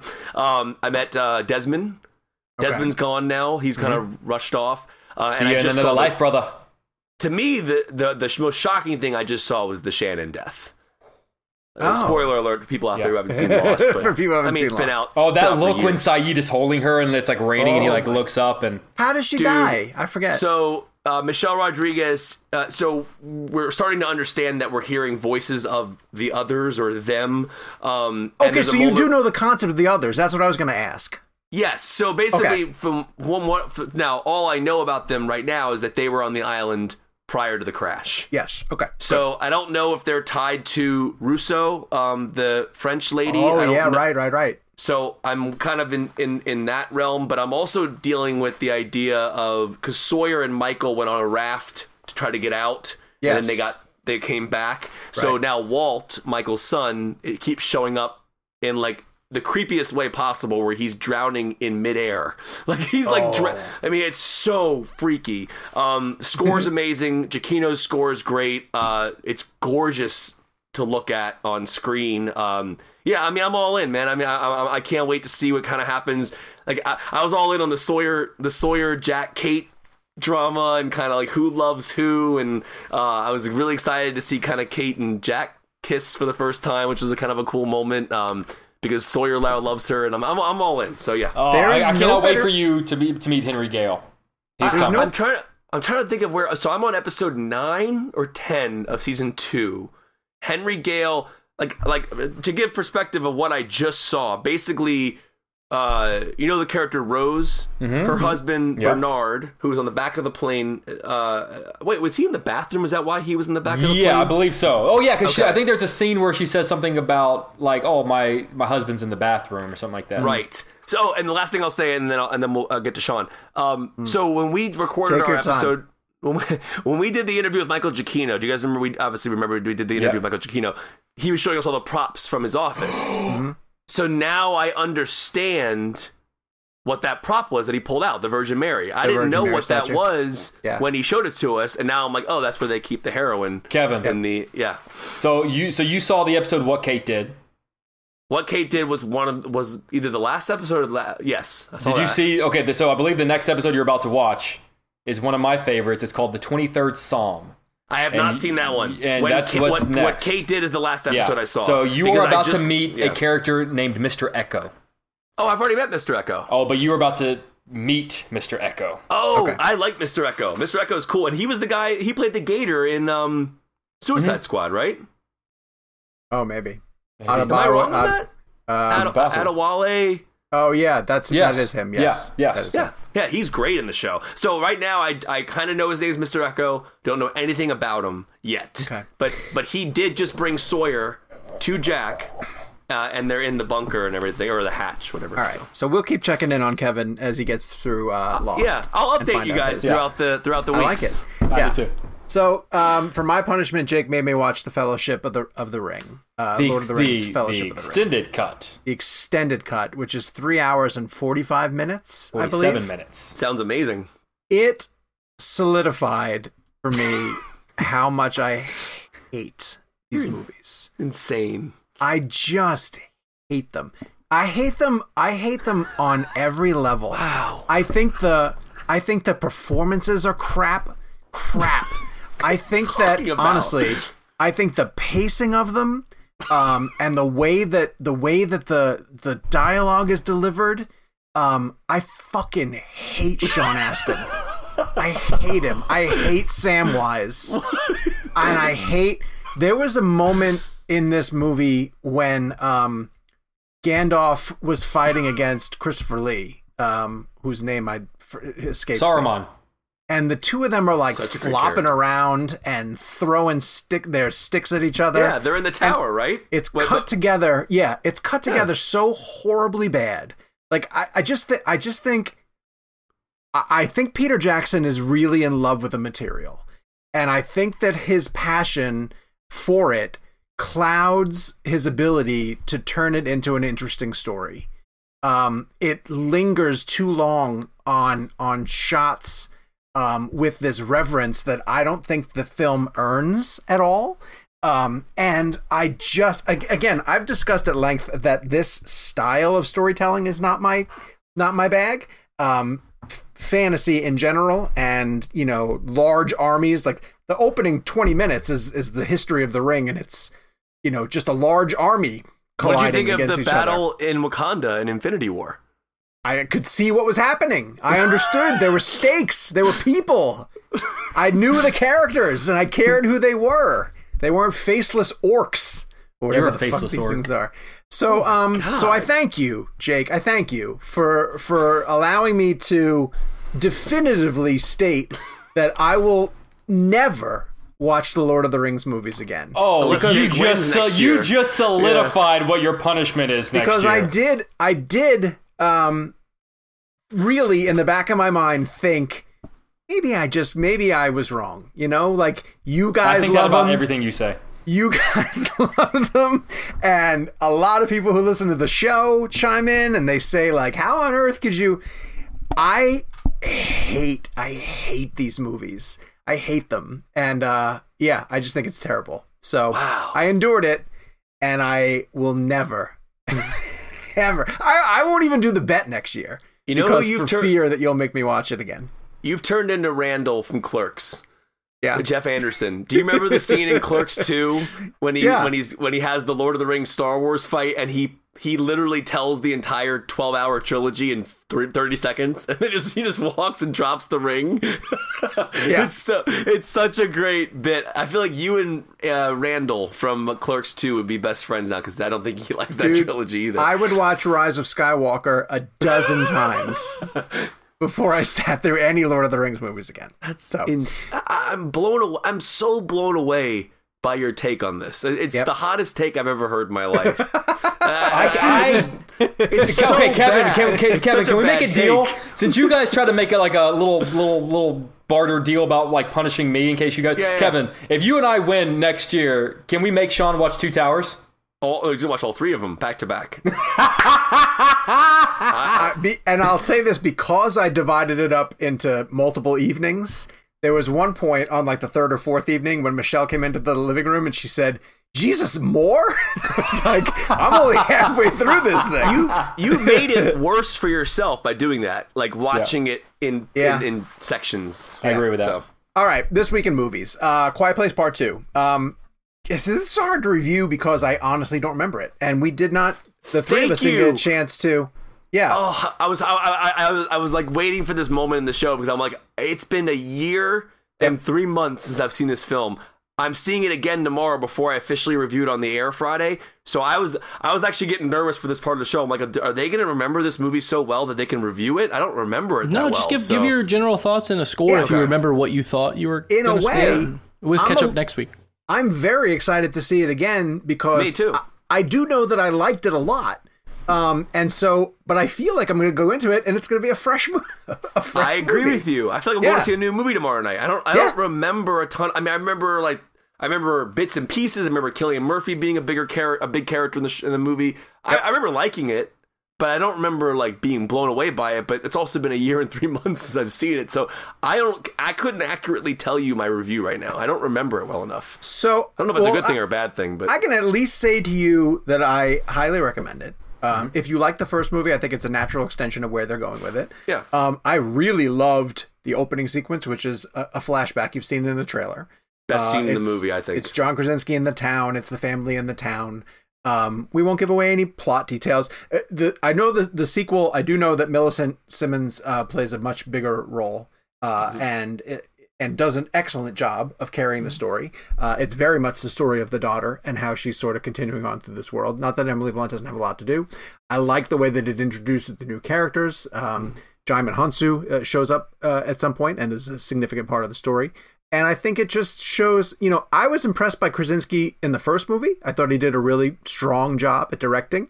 And um, I, I thought he matched, you know, if not even a little bit exceeded the stuff that he accomplished in the first movie. And so, um, yeah, I, I, I highly recommend this, and I cannot wait to go see it again because to me, like Kevin said, it's going to feel like I going to go see a new movie. Jake, what do you remember about it? Yeah, I remember really liking it quite a bit, but very much feeling like it was a middle chapter in a bigger story. Mm. Yes. Um, you know, the the first film we didn't really know what it was going to be at the time. I think all of us saw it in advance, so we didn't realize how big of a hit it was going to be. And even though it left off on a cliffhanger, it still kind of felt like one sort of contained story with, mm. ooh, I wonder what's going to happen next. With this film, aside from that opening scene, it basically picks up right a where the first one, l- yeah. Mm-hmm. And so I very much like this movie, but now I feel like I kind of want to reserve judgment to see what the bigger picture is. Like in a weird way, like what part three is going to be, which I think Emily Blunt's re- recently confirmed that it's going to be a trilogy. Um, I think part three is going to make me feel one way or the other um, about part two because this now feels like we're getting a bigger story, and at this point we're we're only two thirds of the way through. Are you worried they're going to rise a Skywalker it and just like flush the whole thing down the No. I, I have hope that they're going to Return of the King it.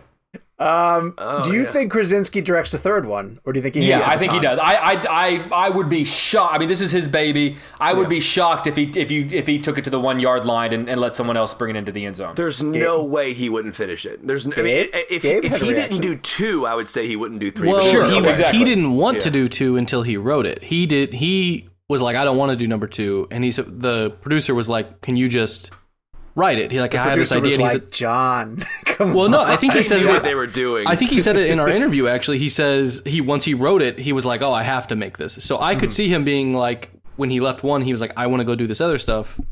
I could see him going, "Let someone else finish this. I have an outline for a story." I could totally see that. But you, but you think that he would let? I mean, at, like He if- wanted to if- let someone else do too. Yeah, sure. That, okay, but that's different. Now Yeah. he's Now this like close one to the more. end. Yeah. Now, now, like you really But think if he would, writes it, does he care? Like Yeah, he's I think two so. films for this. I, I think yeah, I because because because someone a, a good script can turn into a bad movie. yeah, but I I, think just there wouldn't be was a bet- surprised. there was a better chance of him not directing two than not Agree, directing three. a hundred percent, a hundred percent. And I, I also think that like, and Sean mentions the opening scene. This is in the trailer uh, where you where you see Emily Blunt in that car. Um, or the truck, uh, which is obviously an incredible scene that Krasinski talks about in our interview, the, which was a oner and it was very dangerous. Um, to me, that was the most interesting part of the film because it was prior to the moment. So, like, what I loved about that, and this is in the trailer as well, you're you're getting a sense of the day and the life of what these characters were prior to the event that takes place that makes the film what it is. So I kind of wanted to live more in that world a little bit. Um, But we'll, we'll again, I.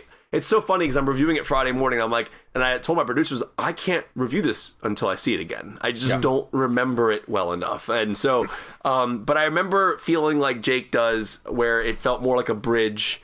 Um, but we'll, you know, we'll get into it. There's no way you're not going to like this film. It's definitely entertaining, and the sound design is amazing, and it's shot impeccably. It's, you know, it's 35 millimeter. It looks beautiful, um, and it's it's dark, it's gritty, it's intense. Uh, there's, I, I feel like this is a movie that no one's going to dislike. It's just a question of is it better than the first one? I would say not, but I don't remember it well enough to even give I my hope- official. I hope it's the movie that that brings m- more people back to the theaters because it is a movie that requires. I think Yeah. it'll play much better in a theater. Yeah. Um, no matter how good your sound system is at home, the way that he Yeah. plays with the sound design deserves to be seen in a theater. And just Uh, the ability to lose yourself in that darkness, you know, and and play Yeah. along with the quietness of it. I want people Yeah. to be able to go and experience. It's it. even It less also about changed the way we. oh, sorry, go ahead, Gabe. uh, and I'm basing this off the, the first one because I haven't seen the second one, but living in the world of the first one, it's less about uh, the giant speakers. It's more about the fact that you're in an isolated, soundproofed room than your living room where you're gonna like the dishwasher's going or you're gonna hear the Yeah. refrigerator kick on in the other room. Like Think about there's a moment in the first movie where the kid, the little boy, has the truck, right? And the Yes. truck makes the sound for the first time. Like you can't replicate that at home, right? No. Like you get that because you're immersed in the experience of your in that movie. And that's what Krasinski does. Like, he's able to set up these moments where you're so in the oh, there's an uh, there is a scene that I remember from this movie and I won't talk about it, but like I know it's going to play really well. Um I'll tell you guys about it afterwards. Also, Um, the first film changed the way. I, I also feel like the first film made people aware of their movie going habits. yes. Um, I really or found or that to made me be a- aware that people are blissfully unaware of their movie going Well, habits. I think that's what it was. It, it, it also made me under like I, I, I you know I think it's people said this a lot, but it also it, people wouldn't chew at certain scenes. Yeah. People wouldn't grab in their popcorn at certain scenes. It also it kind of made you more aware of, of who you are as an audience member um, when you're experiencing the film. So to every person who I, who I saw the movie with, because I, I went back and saw it after the, the first one. Um, yes, that's Jim from The Office. You don't have to tell every person sitting next to you that that's Jim. I cannot tell you how many times it'd be like a super quiet scene, and all of a sudden I'd hear, "That's Jim from The Office." I'm like, "Yes, I, I know, I got it." to your point though about Quiet Place, I think it'll do well this weekend. I think I hope the so. ult- I think the film that's going to really be the big box office is going to be Fast Nine. I think that's just going to just from a worldwide perspective, Sure. just It's a bigger. in general. I mean, it's like, just yeah, bigger franchise. it's a bigger film, but it's also Oh, like sure. it's like that is like that is the kind of movie we're all looking. I mean, I, I know we're all, but we're that we're all kind of like looking forward, like that mind-numbing, mm-hmm. insane action. You you couch that because of me. I am excited to go see that in a theater just because of that aspect of being in a theater, seeing a, a you know cheesy. I think the dialogue's bad action movie. yeah. I'm excited to just watch a bad movie in a theater. do you do you guys see, see you see how he hit me with that jab right there? He was being nice. He was like, "Yeah, no," but um, It's like a but Sour I, Patch um, Kid. Yeah, but I, I I do wonder. Do you think for Quiet Place, for example, and this is just I'm speaking devil's advocate hypothetical here, are people because of the way the world was for the for the past year? Do you think anybody's apprehensive about going into a film like that in the sense of just like the the world being what it is in the film?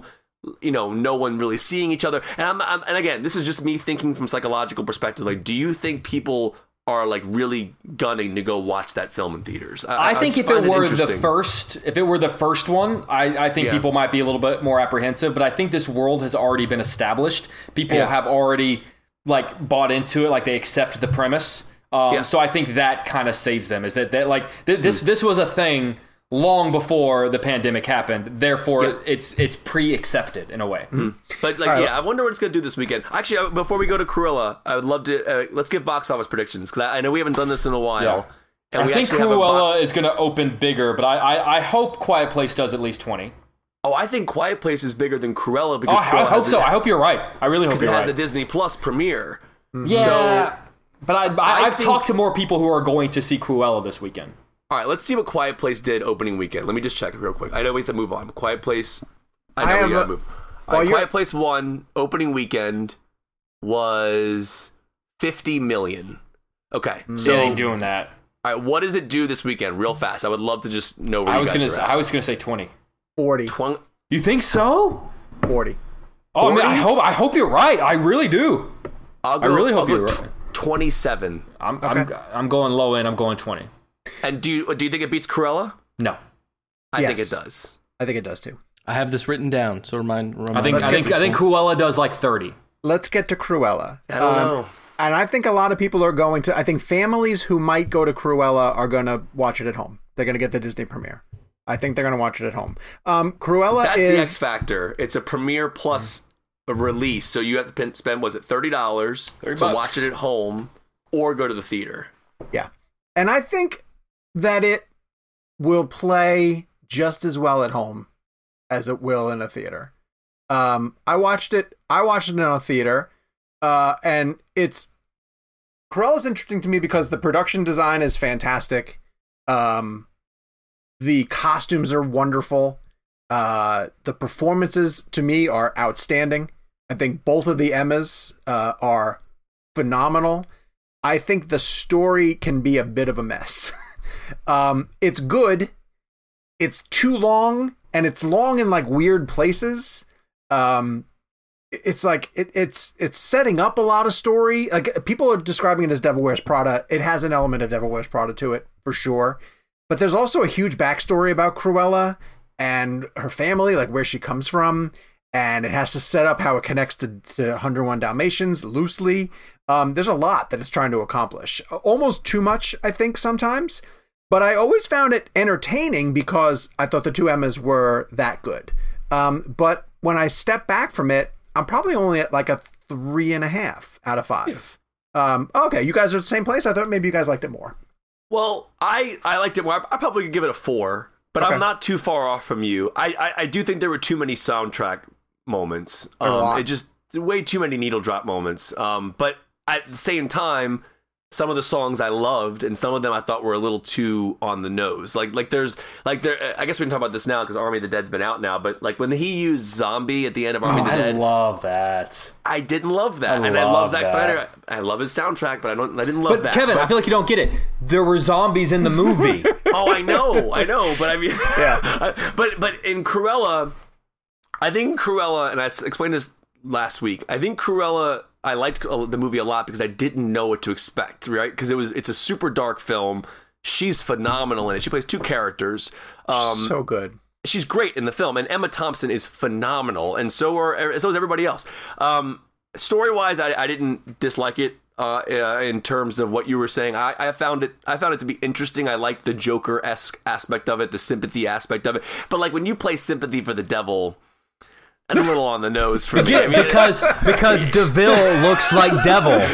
yeah. But, You get uh, it? But, but like I saw, I saw a tweet or I saw like an article or something recently about how, how many needle drops there are in the film, and it is excessive. Like to there's a point Yes. where I'm like, oh wait, another song. Like, and someone pointed this out. and I, I don't, I don't want to steal this um, without giving credit. I just don't remember who said it, but it was something along the lines of like, you shouldn't use your soundtrack to tell your story. You use your use your visuals and use your characters and your performances, which I believe is a really interesting thing to say because like at times they rely way too much on the song. I Yeah. think, um, but then again. I liked the film a lot. I give it a four out of five, and I think a lot of it had to do with I didn't know what to expect. I thought she was fantastic. Um, you know, what is this like her first major starring role individually since Easy A. I know she was in La La Land, but I'm, I'm talking about like like she was the lead of the film. La La Land was was her and Gosling, but like Easy A, she was the lead. She does do a lot of ensembles. Yeah. Right, and this this is her movie, really. So Yeah. um, and I, I and, and for some reason I found the the fashion war was awesome. Like there was some really cool scenes of, of her like battling Emma Thompson's character, which I'm not a fashion person, but I found it to be incredibly well done and Is, executed. is the uh, are the, is the costume Oscars sewn up?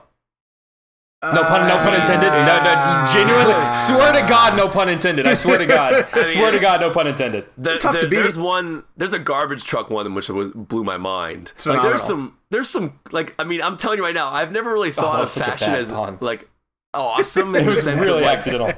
storytelling. But no, but Yeah. it, it, it, I liked the film a lot. It worked for me. It was. It was. It was kind of a pleasant surprise. Just get rid of five or six of song. I mean, there must have been what 15 needle drops. 30. I, I'm putting it, I'm putting it at about 30. Like every five minutes. It's Instead endless. of, instead of a box office uh, guess, are we doing the, how long the soundtrack Needle many is? needle drops. drops? Oh my god, there's a ton. It literally is almost like every new scene that's starting up is some sort of transition music scene. Jakey, it's so where are you funny. at with it? I didn't see it. You didn't see it? I haven't seen it yet. Oh man. I was, I was, I got the, I got the screener, but I also, but I missed the screening, and so I'd like to see it on the big screen. Um, so I'm gonna, I'm gonna head out to the theater to go see it. Um, I didn't want to, I felt like I didn't want to see it at home. Yeah. All right, I think Quiet I, I Place didn't 2 do is the gonna junket. win. We'll see.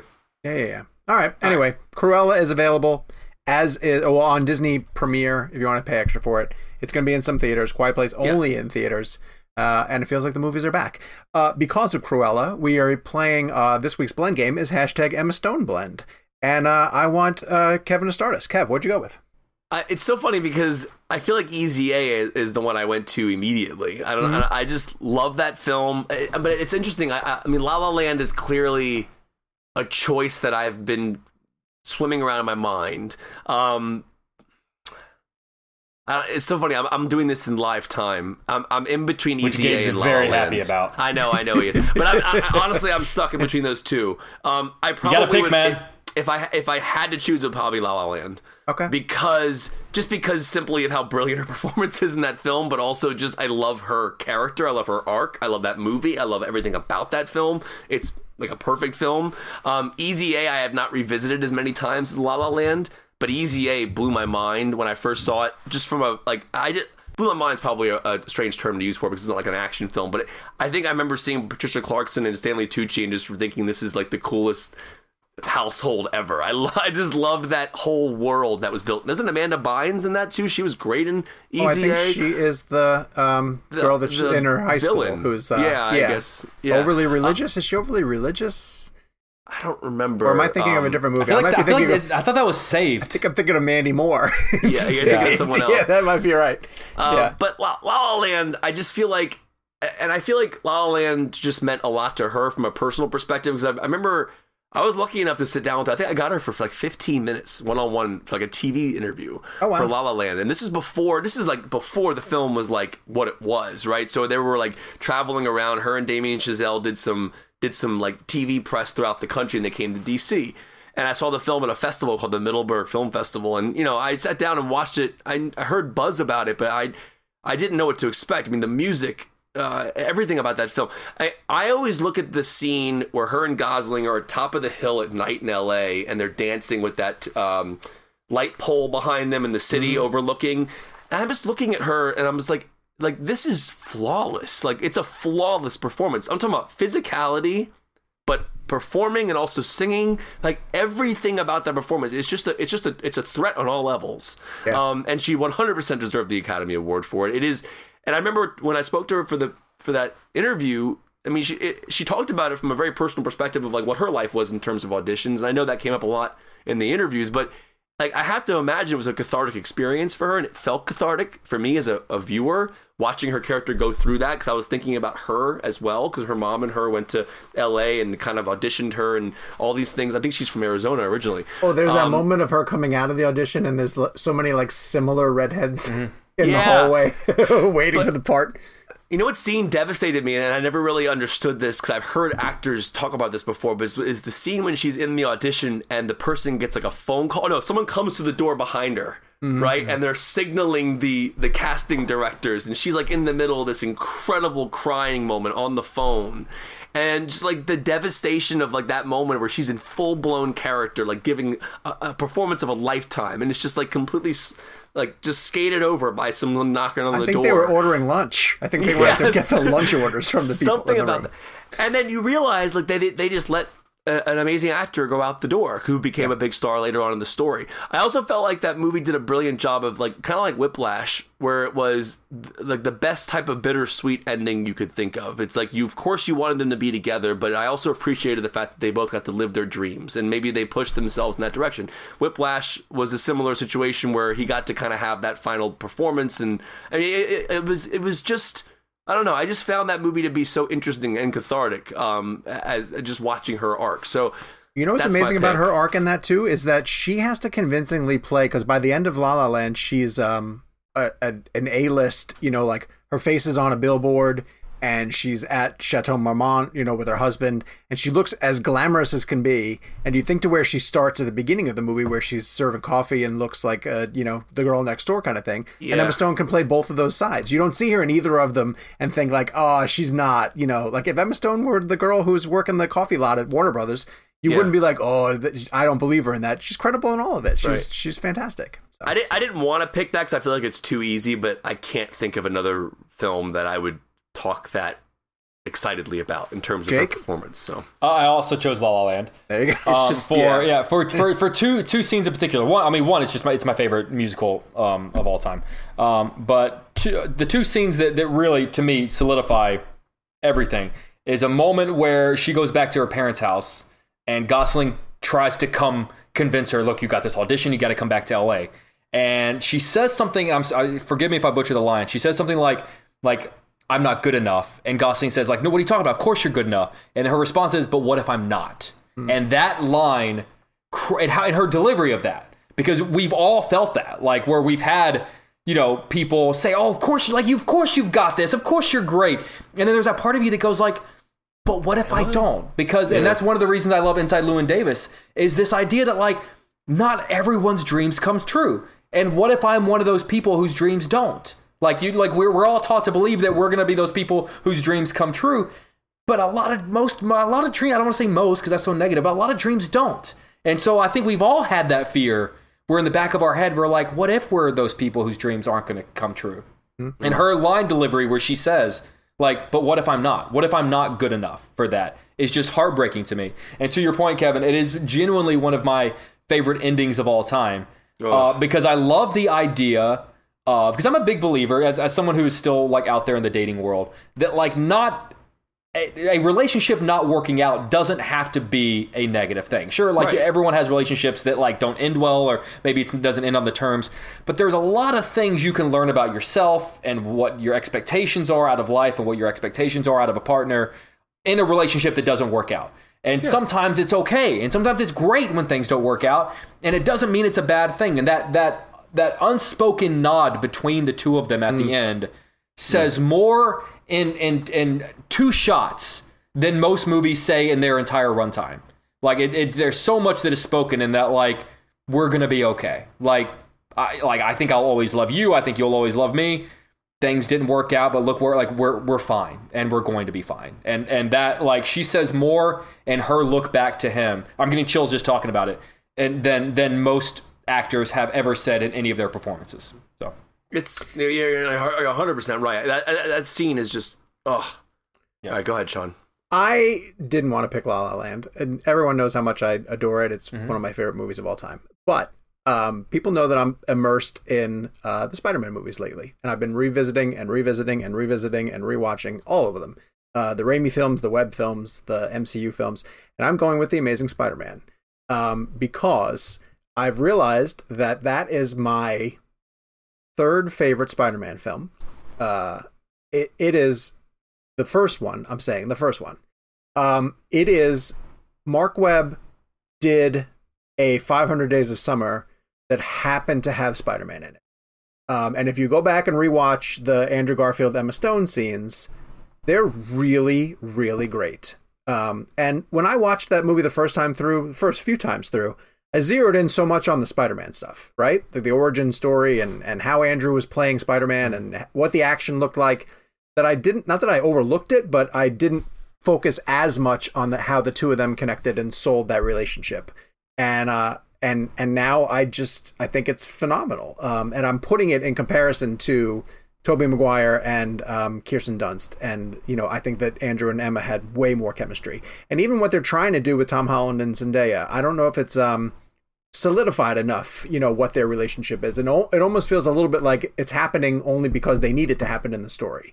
Whereas the way that it develops in the Amazing Spider-Man, it's so organic and it's so believable and she sells it completely. Uh, they both sell it completely. There's a reason why the two of them fell in love while working on that movie. You can almost see them falling in love while you're watching it.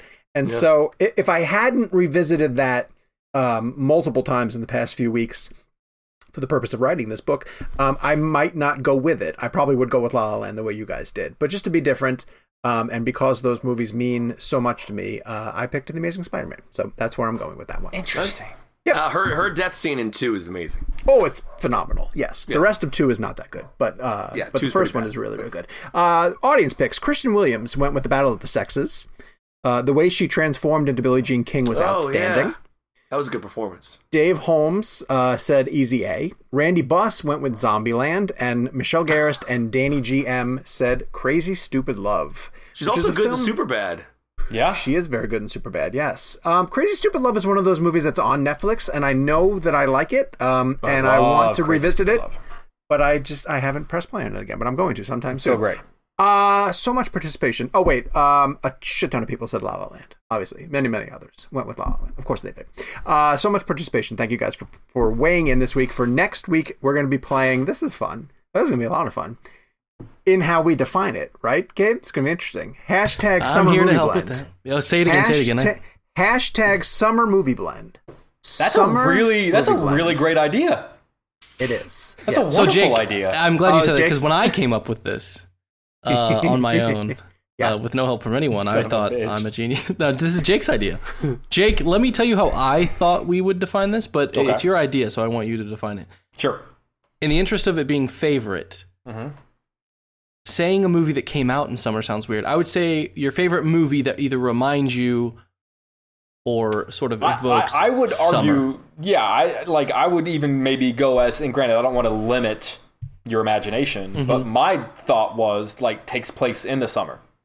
Sure, sure. And- I would and- say and- whatever whatever makes you feel like summer. You know how like you watch like a certain movie in the fall, it makes you feel like the mine. fall, it makes you feel Yeah. like spring or whatever. Yeah, like because would I, I, whatever 'cause that- I often talk to you guys about how like, particularly now that I live in a city that actually has seasons, a lot of times there are movies that I only allow myself to watch at a certain time of year. The, the case in point, the, th- I, I only allow myself really to watch The Thing if Chicago is under just a massive blizzard warning and it's about to get nuts and like I'll usually make chili and turn on the thing because it's just so great to have the snow blowing outside and then turn on the thing. Like you know, so there are some summer movies that I cannot watch. There are maybe there are some movies I cannot watch unless it's just blistering hot outside. Hmm.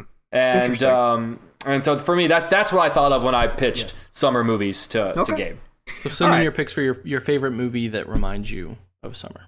Using the hashtag summer movie blend uh, or emailing us at realblend at cinemablend.com. And that's also where you can send us a review. And this week, Jose F. Munez sent us a review. Very short. Uh, subject line says, the best movie podcast, period, with four exclamation points. And Jose writes, I love these guys. They're so much fun to listen to. You can hear how much they love film. You guys should do a meetup in Wisconsin. Keep up the good work, guys. Huge fan. All right, what do you guys think? Wisconsin? I mean that's I, that's very convenient for me. So sure. It is super close to you, yes. And uh. I'm only going to go during the summer movie season, Jose, because I do not like the cold. Do you know But- what uh, Milwaukee means? No, Now, have you never seen Wayne's World? no. I mean, I did, yeah, but so like, in, in Wayne's World, they live in Aurora, Illinois, which is a suburb of Chicago. Yeah. And they go up to Milwaukee to go see uh, Alice Cooper. And they get backstage passes. Backstage passes with Alice Cooper, and that's where they do the that where they're showing the backstage. Yeah, yeah, yeah. And and and Alice Cooper, who like you expect to be like this like hardcore rocker, goes on this beautifully eloquent like monologue about the Native Americans of the area and the, the translations of different cities. And he, so he gives like a background to like the name Milwaukee. Because I, th- I think Wayne goes like, so come to Milwaukee often? And he goes, actually, it's pronounced Milwaukee. It goes to this whole, and then he goes, it's, it's, which means the good land. So every time I hear Milwaukee, I always like, because he's got this giant cane in his hand, and he, and he always goes like, the good land. Which I, I just picture Alice Cooper doing that. It's a very inside baseball. Kevin knows. Kevin was nodding. I've been trying to tell you guys for years that heavy metal people are the nicest people on the planet. and and they know what Milwaukee means. And then But what Milwaukee every- means. Everyone assumes heavy metal people are angry. We're not. yes, No, we love life. I've nice never, people. I've never, I've never thought that. Now, All right. movie podcast people, yes. Our next premium episode is going to be a mailbag episode, so hopefully you guys sent in your questions for us. And again, you can access the premium episodes at cinemablend.com backslash real blend premium. We will be back at it next week with new movies that are opening. Is it F9? No, it's not F9 yet. Oh, That's Conjuring. The Conjuring. I saw Conjuring. Three. I saw Conjuring also. And we're going to have the director joining us, Michael Chaves. Uh, who is going to talk to us about taking over for James Wan. So if you want to follow uh, us on social media and learn more about the show, we're at Jake's Takes, at Kevin McCarthy TV, at Sean underscore O'Connell, at Gabe Kovach, and the show has at Real Blend. We will be back next week with Conjuring stuff and the director and all your movie news needs met. Until then, Hubie! Close Encounters of the Third No. Kind. Yeah, I was, I was just about Close Encounters. That was, that's a good one. were you going to say Close Encounters too? Yeah, I was gonna say Close because I was thinking about what Spielberg movie I was gonna say. Close Encounters. I of the love Third Close Encounters. I love Close Encounters. This means something. Love Close Hubie! Encounters. At Parker, our purpose is simple. We want to make the world a better place by working more efficiently, by using more sustainable practices, by developing better technologies. We keep moving forward. With each new idea, innovation, and partnership, we're one step closer to fulfilling our purpose every single day. To find out more, visit parker.com/purpose. Parker, engineering your success. As humans, we're naturally driven by the search for better. But when it comes to hiring, the best way to search for a candidate isn't to search at all. Don't search, match with Indeed. When I was looking to hire someone, it was so slow and overwhelming. I wish I had used Indeed. If you need to hire, you need Indeed. Indeed is your matching and hiring platform with over 350 million global monthly visitors, according to Indeed data, and a matching engine that helps you find quality candidates fast. Ditch the busy work. Use Indeed for scheduling, screening, and messaging so you can connect with candidates faster. And Indeed doesn't just help you hire faster. 93% of employers agree Indeed delivers the highest quality matches compared to other job sites, according to a recent Indeed survey. And listeners of this show will get a $75 sponsored job credit to get your jobs more visibility at Indeed.com slash podcast. That's Indeed.com slash podcast. Terms and conditions apply.